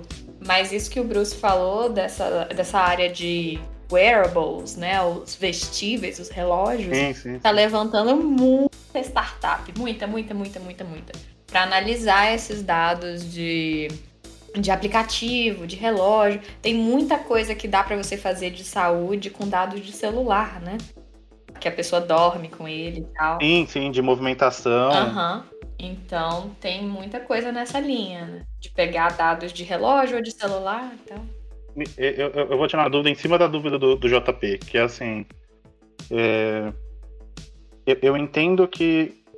Tipo, eu não preciso ser ultra especialista nesse caso, mas eu, eu- eu- eu tenho visto esse problema da questão do raio-x, da, da ressonância magnética, da tomografia, principalmente com Covid, que tem trocentos modelos de machine learning para tentar descobrir um jeito de classificar isso, e até agora a gente está tendo muita dificuldade. Olha, é, eu posso falar por. Não de detecção necessariamente, mas a gente partiu de um trabalho muito bom de segmentação de pulmão. Então, um amigo meu, o Hugo Oliveira, ele fez um doutorado inteiro só nisso, trabalhou com médicos da, de, de- da Paraíba e daqui de BH, para entender o problema de segmentação de pulmões, e ele conseguiu um resultado super bacana. Aí agora, em cima desse resultado, que foi um- uma super coleta de conhecimentos do país inteiro, a gente está tentando aplicar na detecção de Covid. Mas eu vou te falar que tá bem difícil, viu? Realmente tem trilhões de modelos aí tentando fazer, mas é muito difícil, por exemplo, imaginar que num país como o Brasil, onde a qualidade de um raio-x varia bruscamente de um hospital para outro, você vai ter um modelo funcionando de forma que seja útil, né? Então é isso que a gente está tentando buscar, um modelo que você treine com umas imagens ali e que se você vá para outro hospital que tem uma máquina de raio-x completamente diferente, esse modelo ainda conseguiu funcionar, mas ainda está distante, viu? E ainda, eu, eu- eu me pego pensando, inclusive, nessa questão do viés, né? Porque no final das contas a gente depende, por exemplo, é, a gente fala que o, o dado ele tem que, tem que ter uma certa adequação dele para você de fato usar um modelo, mesmo que o modelo seja bom. Então eu me pego pensando nessas imagens, por exemplo, é, num país que diz que tem caso de Covid que está sendo marcado com outras coisas. Então, Nossa, tipo, que garantia que eu tenho que esse raio-x de fato ele é Covid ou não? Então, assim, para classificar, Ah. tem esse problema do viés por cima, né? As bases que a gente está trabalhando, todas são confirmadas com RT-PCR, né? Então, você Ah, tem legal, garantia de que a pessoa estava com Covid É, hospitalar, na né? época do raio-x. É, hospitalar. Mas realmente, tem muito problema com base de dados que é muito mal anotada e você fica assim, não, eu não vou confiar nesse dado. Ontem mesmo, não sei se vocês viram, teve alguém que postou uma- um estudo sobre modelos que pre- é, se propõe a prever se a pessoa está com Covid ou não. E aí, acho que dos 400 modelos que tinham lá, os caras falaram, não, não, nenhum funciona. E o- só que o problema que foi apresentado é que nenhum tem uma base de dados é, grande o suficiente, eram todos bases pequenas. E assim, é um problema complicado. Eu sou mais, é, nesse sentido, eu sou mais é, otimista que eu acho que é viável com dado que você tem uma base muito boa e grande o suficiente, mesmo com raio-x de qualidade diferente, porque se um médico consegue olhar e achar coisas, imagino que o modelo consegue aprender a achar essas coisas, porque é o objetivo dele, né? Achar padrões num- numa imagem. Então, só que assim, claro, é, base de dados é, é fundamental. Não existe um modelo sem a base de dados, não existe. Não existe um algoritmo. É, eu- eu acho que o grande problema nesse sentido é a questão, é, que aí já é muito técnico, eu acho, mas é a questão de, de conhecimento transferindo entre domínios. Então, quando a gente fala do raio-x, a- quantos anos a máquina de raio-x tem já torna os raios-x dela de um domínio diferente. Então, a, a capacidade que o médico tem de pegar um raio-x com mais contraste ou menos contraste e conseguir detectar a, a lesão ali no pulmão, as máquinas ainda não têm essa mesma capacidade. Eu fui treinada numa máquina de tal empresa. Se eu for usar essa mesma IA numa máquina de outra empresa, já não vai funcionar. Então, é- isso a gente não está conseguindo corrigir, né? Isso, isso é verdade, a gente vê no dia a dia da pesquisa, assim, é, é muito claro. Você pega, por exemplo, um exame de ressonância de uma máquina, você coloca do lado da outra, é, é, é, tá- é muito drástico a diferença. Então, pro Uhum. modelo, eu imagino. Se pra gente olhando já é muito difícil, eu imagino como deve ser pro, pro modelo entender, sabe? Pois é. Aí, é- agora a gente entende quando o médico fala assim: você tem um exame anterior? É por isso, entendeu? Porque ele vai olhar e vai falar: exato. será que isso aqui é marca da máquina? Uma dúvida que me bateu agora, e vocês podem comentar, é que assim, está falando sobre a confiabilidade, né? O resultado em relação à base e tal. Mas, é, se o algoritmo que processou esses dados também não tiver ajustadinho e ele não tem a menor ideia como isso funciona, é, por mais que a base seja quantidade grande ou pouca, enfim, é, for suficiente, o algoritmo errado, imagina um bug lá dentro, né? Como é que tá a Uhum. confiabilidade do- dos algoritmos em si? Elas. Imaginando que você tenha uma base de fato confiável, nós podemos confiar no algoritmo, ele já tá maduro para isso. E aí o Gus também que trabalha nisso, né? Ele pode comentar, enfim. Fica à vontade. Sendo, sendo de triagem, eu diria que se a gente conseguisse treinar um modelo numa boa base, dá para confiar sim, porque a gente não tá falando de algo que vai é, soltar na mão da população. A gente vai estar falando de um, um sistema que o médico vai falar. Ou ele vai saber olhar e falar, nossa, que merda de detecção, se alguma coisa de errado acontecesse. Você tem a parte de validação também depois. Gus. Pois é. Não, era bem isso que eu ia falar. Eu acho que assim, em termos do, do algoritmo em si, ele funciona, é aquilo lá e a, a aplicação dele é conhecida, né? Então, para quem faz a. sabe customizar um modelo, sabe criar um modelo, como a Mila tá falando, é- você sabe que você ligar A, B e C, você vai chegar no resultado. Já, já sabe mais ou menos onde você vai chegar. Então, em termos de esse ponto, não vai acontecer. Esse tipo de erro é mais difícil e, e o sistema de testes para machine learning é, é um pouco diferente do sistema de testes para software tradicional, né? Você não é, não é diferente, tal, talvez ele seja mais mais testes, né? É, porque você precisa terminar o seu, é, seu treinamento e aí você vai olhar no monte de dados que o seu modelo nunca viu e aí você vai ficar brincando lá e vendo o que está acontecendo. Ah, nesses dados aqui funciona, nesses dados da, outro, da outra máquina funciona. Então existe todo um processo, tanto que assim um dos problemas hoje de machine learning é você colocar em produção o seu modelo, né? Você criar ele e fazer funcionar uma versão para mostrar para o seu gerente, você faz. A hora que for levar para produção, nossa, aí é o meses. É, pois é. Tô- tô- Mas essa, essa parte de teste é legal também, porque você tem várias, é, você tem vários é, níveis de testes que são diferentes do software de desenvolvimento comum. Eu tô apanhando bastante com isso, mas é bem legal porque você tem, né? Você tem vários, vários tipos de testes, testes que testam dado, testes que testam comportamento, é, e se você tiver vários ambientes que verificam como é que ele comporta em cada ambiente, dependendo das variáveis que ele tem naquele ambiente. Enfim, é uma zona. Mas vale muito a pena porque você acaba aprendendo muito sobre tudo. Uhum. Me tira uma dúvida, é, porque assim, eu, eu não entendo o suficiente de. Da, tipo, da parte que, do background que vai por trás do, do, do modelo que chega no, no- no usuário de entrada, que é o meu caso. Mas, por exemplo, eu entendo que seres humanos veem X cores. Então, aquelas cores que não estão no espectro de entendimento do meu cérebro, por exemplo, eu simplesmente não sei nem descrever porque eu nunca vi. Eu entendo que os modelos podem passar por um problema parecido nessa questão do teste e validação. Então, tipo, aquilo que não estava compreendido ou tipo não estava visualizável, vamos dizer assim, no, no teste, no banco de teste, não tem como o modelo depois na hora da validação identificar também, certo? Sim, é, na ver- sim, isso é verdade. É, e uma coisa que é feita é quando você cria a parte de, de treino, dos seus dados para treino e seus dados para teste e para validação, é, você tenta manter eles com uma distribuição. Puta, se eu começar falando uns bagulho que não tem nada a ver, eu explico. reis- isso vou reexplicando. Vou reexplicando até uma hora que todo mundo entende. Você tenta separar eles de tal forma que eles sejam o mais parecidos possível. Tá? Então, vou dar um exemplo. é, é, mais parecido um com o outro. Então, os dados de treino eles têm que ter qualidades parecidas com os dados de teste. Não são iguais, mas tem a mesma coisa. Então, se você tem um, um- se você tem um uma base de dados que tem é, 10 bananas e tem 5 maçãs no treino, no teste você vai ter que ter uma proporção disso também. Você vai ter que ter 3 bananas e 3 maçãs no teste, que o teste costuma ser menor. Que você Mas, por exemplo, se tiver uva, no- se não tiver uva no treino, ele não tem como identificar a uva no Exato, teste de fato. exato. certo? Exatamente. É, não, não tem.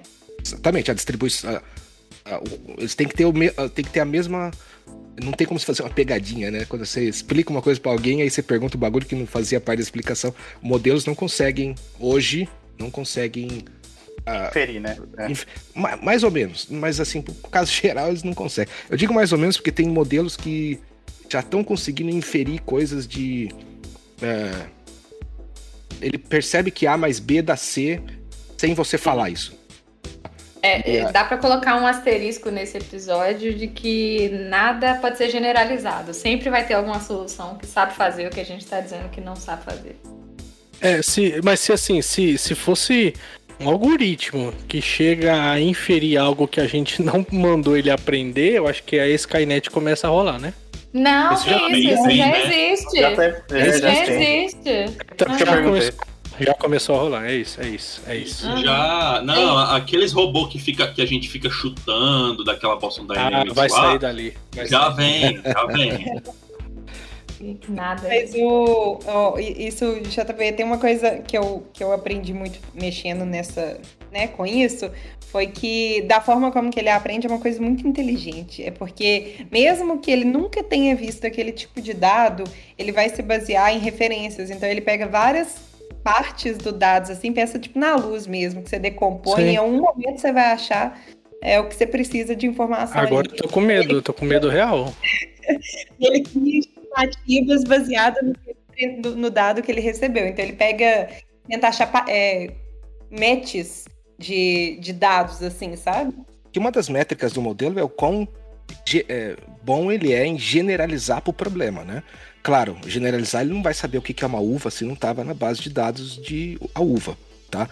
É, mas existem situações onde o modelo consegue aprender uma coisa que você efetivamente não ensinou diretamente para ele. Ele aprendeu tabela. Então tem um exemplo clássico que é aqui um, é, em tradução, onde o que a máquina fez não é que ela aprendeu a traduzir de A para B, ela aprendeu a traduzir e depois de A para C. Ela aprendeu a traduzir de A para uma linguagem dela, qualquer X, e dessa linguagem X ela consegue ir para B, para C, para D. Então essa é uma, é, isso é uma coisa que acontece e é a, a parte de você generalizar e entender o- a máquina entender mais ou menos o domínio onde você está treinando ela. É, mas isso é, é, assim, não- é- é bem mais avançado. Tem área de pesquisa que, que chama Zero Shot, né? Que é tipo. Eu não sei se tem uma tradução direta, mas que é quando você- o seu modelo aprende sem nenhum exemplo, sem nunca ter visto aquilo antes. Então, tem várias sub-áreas. Tem várias sub-áreas nesse sentido. De Perigoso. como que. Mas não é perigoso, é igual o seu cérebro, entendeu? Eu- se eu te mostro Aí é perigoso. Aí é perigoso. é, não, então, então aí vocês têm razão, que aí é mais É, a gente vai evoluir, né? É um problema. Cara, eu acho que eu tenho uma visão de, do perigoso. Assim, a gente tem um. é, eu- esses dias, assim, que a gente fica discutindo, às vezes discutindo com o time, desenvolvimentos novos estão acontecendo. E aí, às vezes, a- começa uma discussão que você fala, cara, as pessoas nem se ligaram do que o problema. Esse problema nem, nem tá no radar das pessoas ainda, de, um, de machine learning. Porque o pessoal tá preocupado ah, do computador. Skynet. O Skynet é o nosso grande inimigo, digamos assim. Cara, o Skynet, ele não é o problema. O problema é quem controla o Skynet, né? Porque é isso que vai Exato. acontecer em algum momento. E assim, existem. Não, é que a ideia da Skynet na ficção é que ela aprendeu, né? Ela assimilou o humano como o inimigo, né? Então, É tipo, é tipo o Ultron, né? Exatamente. É, tipo, ele só assimilou. Então, se ele. Hoje em dia a gente tá no nível de IA que há uma similaridade, por mais que é um nível. Não é ficção, né? É um nível ali, contexto isolado. Mas é interessante saber que isso tá, tá de fato sendo aplicado, né? Alguém aqui tem filho? Tem uma filha. Tá. Então, JP assim. também, porque o hobby dele é fazer filho, como ele disse no último episódio. Ah, tá, tá bom.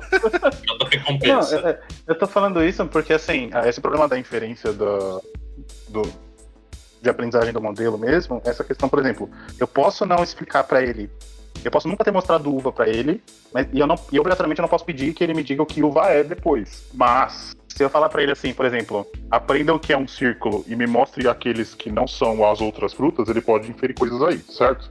Você pode falar de novo, por favor? Você, você ensina o que é o círculo? eu ensino pra ele que coisas redondas existem, certo? Sim, sim. E aí eu falo assim, ó, ó, existem coisas redondas que são maçãs, existem coisas redondas que são bananas, ou, ou, que são ah, mangas, por exemplo, certo? E aí eu falo pra ele assim, ó, olha, tem que ter, pra ser maçã tem que ser redondo e vermelho, pra ser manga tem que ser redondo e laranja, por exemplo, ó, amarelado. E aí ele, aí ele pode falar pra mim assim, ó, olha, eu identifiquei que tem um outro treco redondo aqui no meio que não parece ser nem maçã e não parece ser nem manga. E por acaso ele tem outra cor.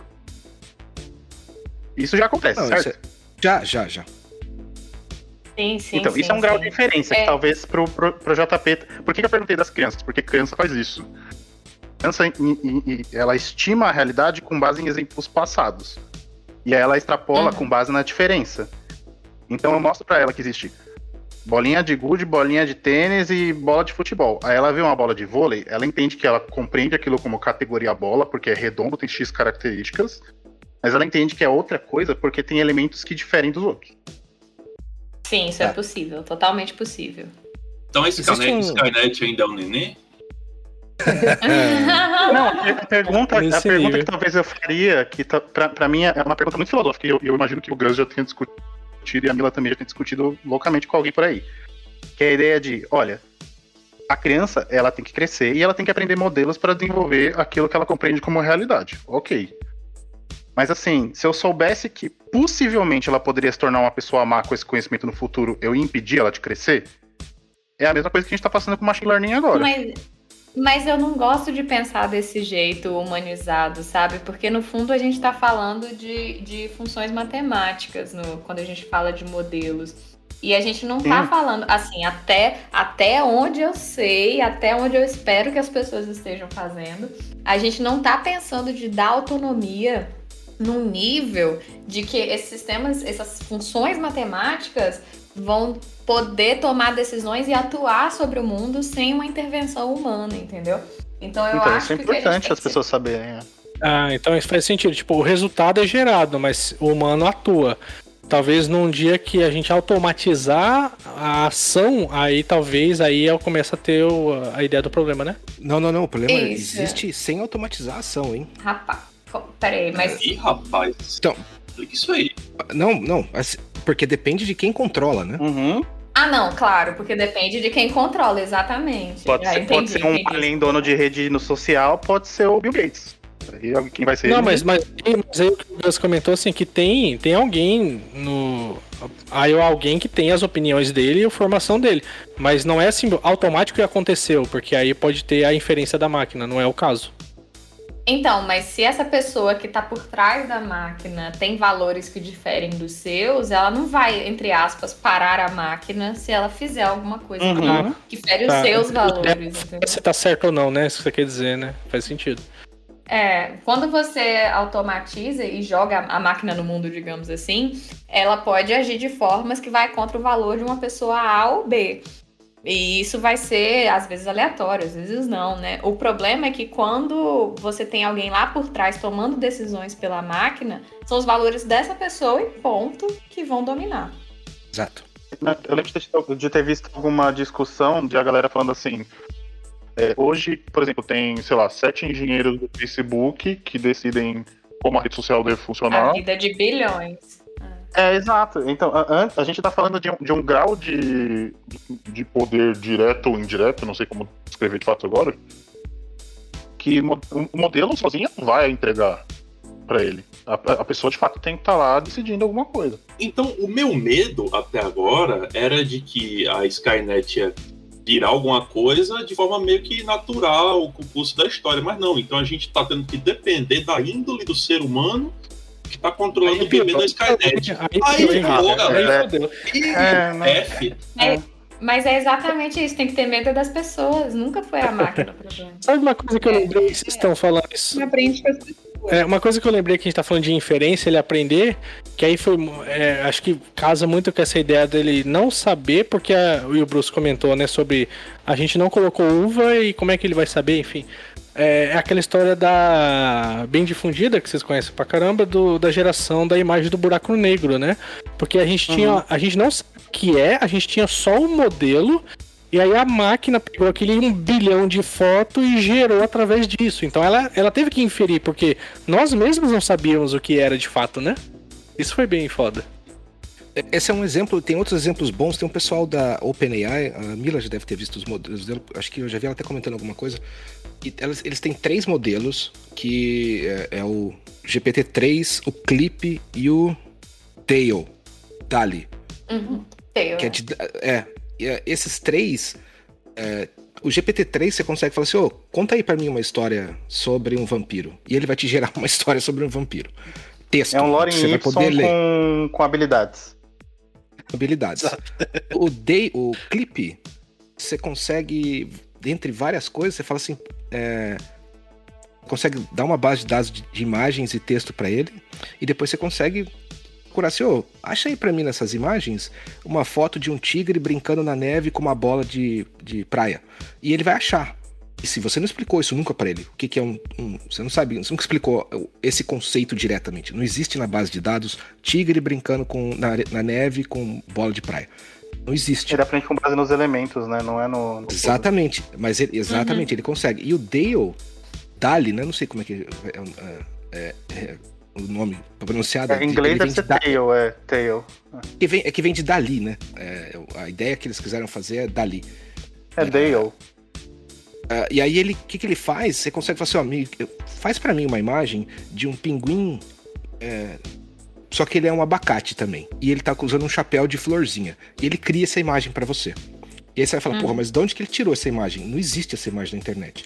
Não, não, ele cria, ele entende o que que é um abacate, o que que é um pinguim, o que que é um chapéu de florzinha, e ele faz pra você. Claro, isso não tá acessível a todo mundo, tem diversas é, restrições aí, não é tão mágico assim, só que já existe. E ele foi, ele, ele gera coisas, eles são modelos que geram coisas que não existem, na verdade, né? Foto de pessoa que não existe. É. E isso já, isso já é acessível, assim, né? Ah, Sim, inclusive eu recebi acesso semana passada, gente. Hum. Eu fiquei muito feliz porque tinha uma lista de espera. Eu fiquei oito meses na lista de espera. Olha aí. E sem- a semana passada eu recebi acesso a, a esses modelos que o, o Gus tá falando. É, parabéns, E- parabéns. Obrigada, obrigada. Eu fiquei super feliz que é um negócio bizarro, realmente. Pode procurar no Google poltrona de abacate. Você vai encontrar a referência. É já sério. Ver Você agora. pode, você pode criar umas coisas que não existe, tipo Dev Java que não é cansado, né? Não Ih, existe. rapaz. Não, calma, Isso, tem limite, o- exatamente. o- o- tem limite no modelo para componente. Você tem que pensar que o modelo cria, ele cria coisas com base em coisas, pedaço de coisa que existe, tá? Então, Entendi, entendi, Não- entendi. Ô, Mila, você ganhou acesso ao ao Dale e o Clip também, não? Não, É só o GPT-3. Só os modelos de linguagem. São, são vários, né? O GPT-3 agora já tem uns sete braços diferentes. Tem uma página, um, um- eu não lembro agora qual que é o nome, que você dá um F5 e aí ele aparece uma foto de uma pessoa, mas essa pessoa nunca existiu. Eu não lembro qual que é uma página. É legal isso. É, isso é. Ah, mas eu sou contra porque lá só tem gente bonita. E não tá É, gente é- bonita. Isso é uma tecnologia mais ver, né? simples até. É. É simples, ele pega pedaços de rosto de outras pessoas e forma um. Não, ele. ele vai mesclando, na real.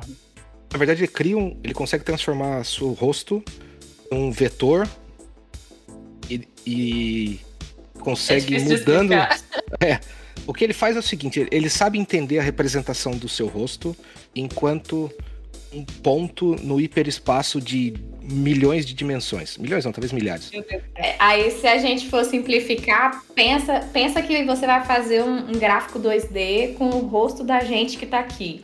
Aí Aham. você vai colocar, sei lá, um, um, um atributo é o quão redondo o rosto é, e o outro atributo é o quão grande é o nariz, por exemplo. Aí você vai organizar a gente nesse gráfico. Esse modelo, ele consegue, por exemplo, ir caminhando em pontos que não existem, né? Que você não preencheu nesse, nesse gráfico e gerar novos rostos, um pouco Isso é menos legal. redondo, com o nariz um pouco maior. Então é, é como se ele montasse um espaço, um gráfico desse de rostos, e ele consegue andar naquele espaço. É como se tivesse um template é de bonito. rosto, né? Tem um template e aí ele vai montando, né? Não, ele, ele, montando. ele sabe a receita de como fazer um rosto. Então ele fala assim, ó, Exato, Isso, exato, exato. exato. É E aí você pensa por que, que todo mundo é bonito? Porque você tá fazendo um gráfico lá de, de celebridades, de pessoas bonitas. Ele só vai conseguir caminhar nesse espaço onde tem pessoa bonita. Ele só vai conseguir gerar pessoas naquele Não, momento. mas, eu vou, mas eu vou além. Tem um, tem um segundo problema de, de que a gente. Eu não sei como traduzir isso, mas homogeneização. Então a gente tem pessoas com rostos que sejam não simétricos 100%, na verdade a maioria das pessoas é. E, mas como você está unindo um banco de dados com muitas pessoas, você acaba tornando isso tudo muito parecido no sentido que todo mundo parece simétrico. E a gente já sabe que pessoas que são simétricas são vistas como bonitas. Mas pelo que ela comentou, que é o que eu perguntei um pouco antes, né? Não é só a base, é o algoritmo tá, tá navegando nesse template, nessa receita. Então é o algoritmo que tá gerando coisas bonitas, né? Então é o que eu comentei mais cedo que o algoritmo muda alguma coisa ou ele já é confiável? Não, nesse caso, o algoritmo está gerando rostos bonitos, né? Não é a base. Não é isso ou não? Não, então, mas o template, você tem que pensar assim. é, é, se eu juntar todo mundo que existe, os rostos, vamos colocar assim, a medida que eu vou obter final, é, eu não sei nem como definir essa medida agora de forma simples, mas essa medida final, ela é uma medida que ela já foi. é, vamos pensar em narina. Tem narina esquerda e narina direita, certo? Uhum. Então, essas narinas, elas vão variar entre as pessoas. Elas com certeza não são simétricas na maior, na maior parte das pessoas. Mas quando eu junto essa medida arbitrária de como uma narina é em todo mundo, ela Ah, fica tá. relativamente Gera simétrica. Padronização, né? Padronização que você falou. É. Isso. Então é aquela Mas coisa. Se eu juntar um milhão. do Vitor, ele vai zoar toda padrão, né, Vitor? Só joga o seu lá. Então, aí, eu sempre fui. Eu sempre fui uma pessoa que eu recebi muito bullying quando eu era criança por ter cabeça grande. Minha mãe faz bullying com o tamanho da minha cabeça. Então o atributo do tamanho da minha cabeça, ele dá overflow? Ele tem essa possibilidade. não, não, mas digamos que você, se um dos atributos é tamanho de cabeça, você estaria num lá. E aí. Não, Eu- eu não tô zoando ele. A minha cabeça vai causar um viés no dado. É isso, você tá me Eu, dizendo. eu fico feliz que se for olhar o tamanho do meu nariz, eu tô feita, porque o ver vai cair gigantesco. A minha cabeça vai causar um viés no dado, tô entendendo. Beleza. É, Como, como esse modelo tá andando nesse espaço, ele raramente vai chegar em você, sabe? Porque você tá muito longe. Então é por isso que acontece, das vezes, ele só gerar gente branca, por exemplo, porque nas bases tem poucas pessoas negras. Então vai, elas vão estar mais distantes do, do, do volume concentrado, da densidade né, de faces ali. E aí, quando o modelo for andar nesse espaço, ele raramente vai chegar nas pessoas que estão em menor quantidade no- nos dados, sabe? Aliás, essa é a mesma tecnologia que permite que você faça um vídeo, sei lá, do Obama falando um absurdo. Exato. sim. É, um- é a- é a mesma tecnologia e É. que, que, assim, talvez hoje seja mais perigoso que o Skynet. É. Olha aí, olha aí. É, o papo tá muito bom, mas a gente já tá batendo quase duas horas de, de podcast e o editor vai ter muito trabalho. Então, vou pegar um, um último tema pra gente fechar. Depois vou, vou abrir pra vocês falarem um pouquinho do trabalho de vocês e se divulgarem. Mas esse último tema que eu quero é saber de vocês o que, que vocês esperam pro futuro. O futuro da tecnologia. O que, que vocês imaginam que a gente vai chegar em 20 anos?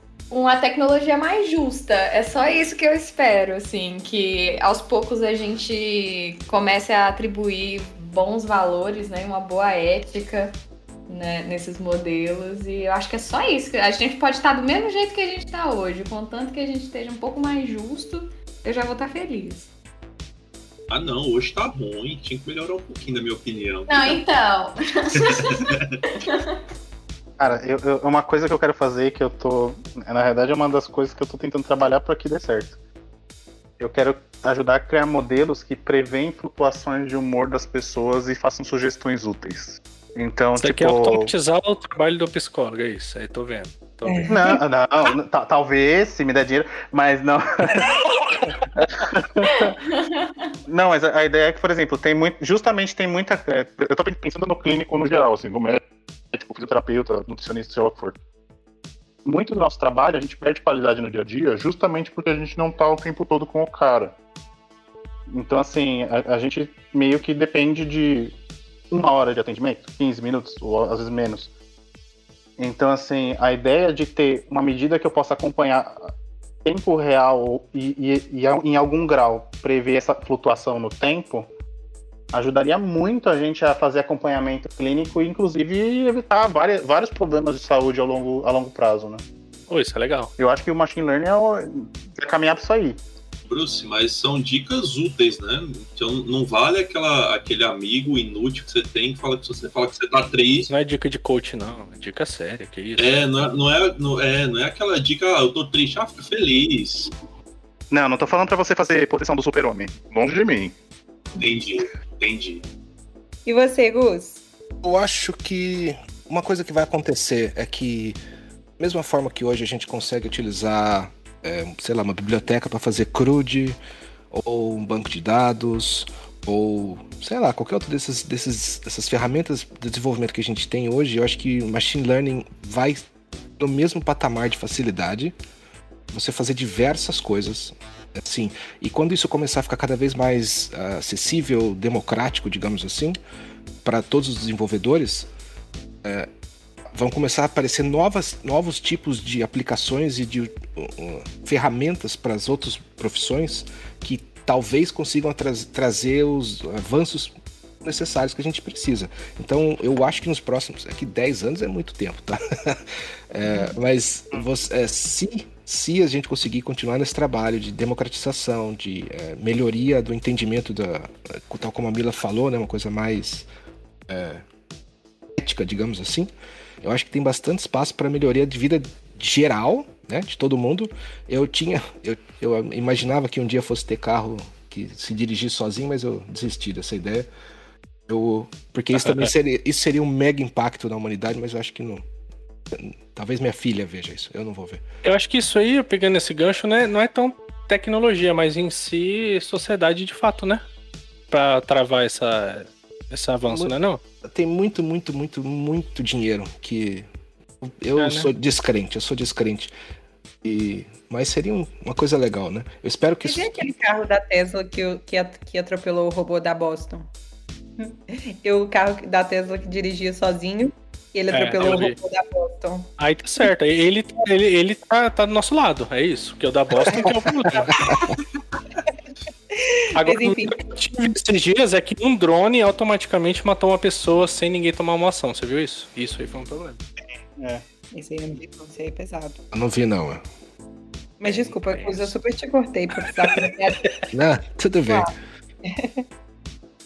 É, eu só acho que assim, vai, a, enquanto a ferramenta for acessível a todo mundo, acho que existe mais chance de dela ter um impacto maior para para pessoas que às vezes não têm acesso nenhum, tal como a gente conversou lá no começo, né, do uhum, nosso uhum. papo que essas pessoas vão conseguir resolver problemas que, por exemplo, a gente aqui nem enxerga, tá? Mas talvez elas consigam é. resolver porque elas têm acesso a essa tecnologia.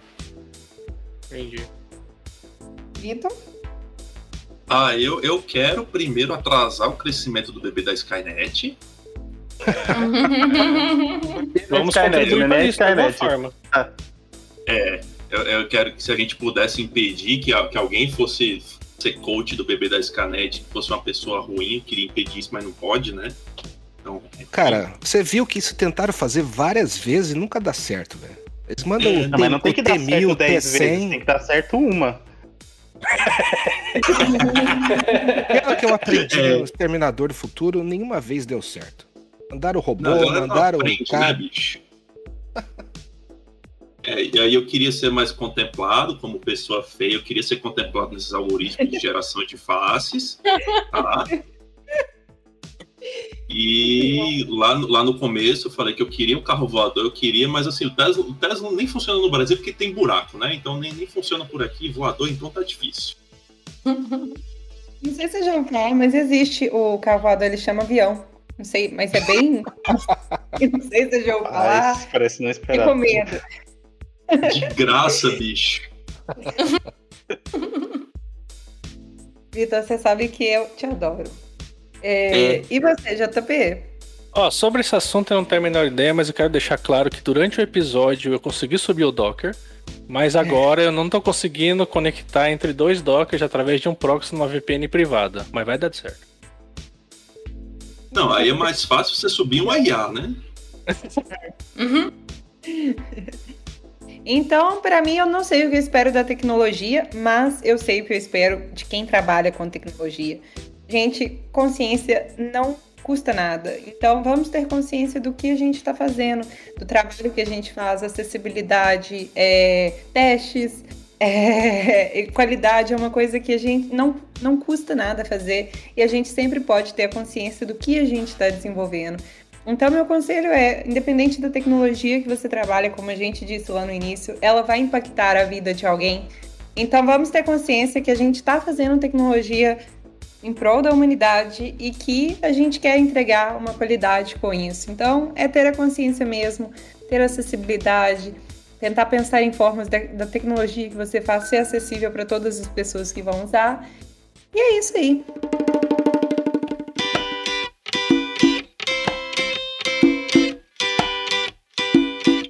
Agora eu vou puxar a pausa para o café, que é onde a gente comenta de feedback da galera, avisos e notícias. Mila e Uzi e Bruce, eu quero convidar vocês para divulgarem o trabalho de vocês, se vocês fazem divulgação científica, vocês têm se redes sociais, fiquem à vontade para se divulgarem nesse espaço. Então, vou só falar rapidinho aqui. Vocês podem me encontrar no arroba Mila Laranjeira em qualquer lugar.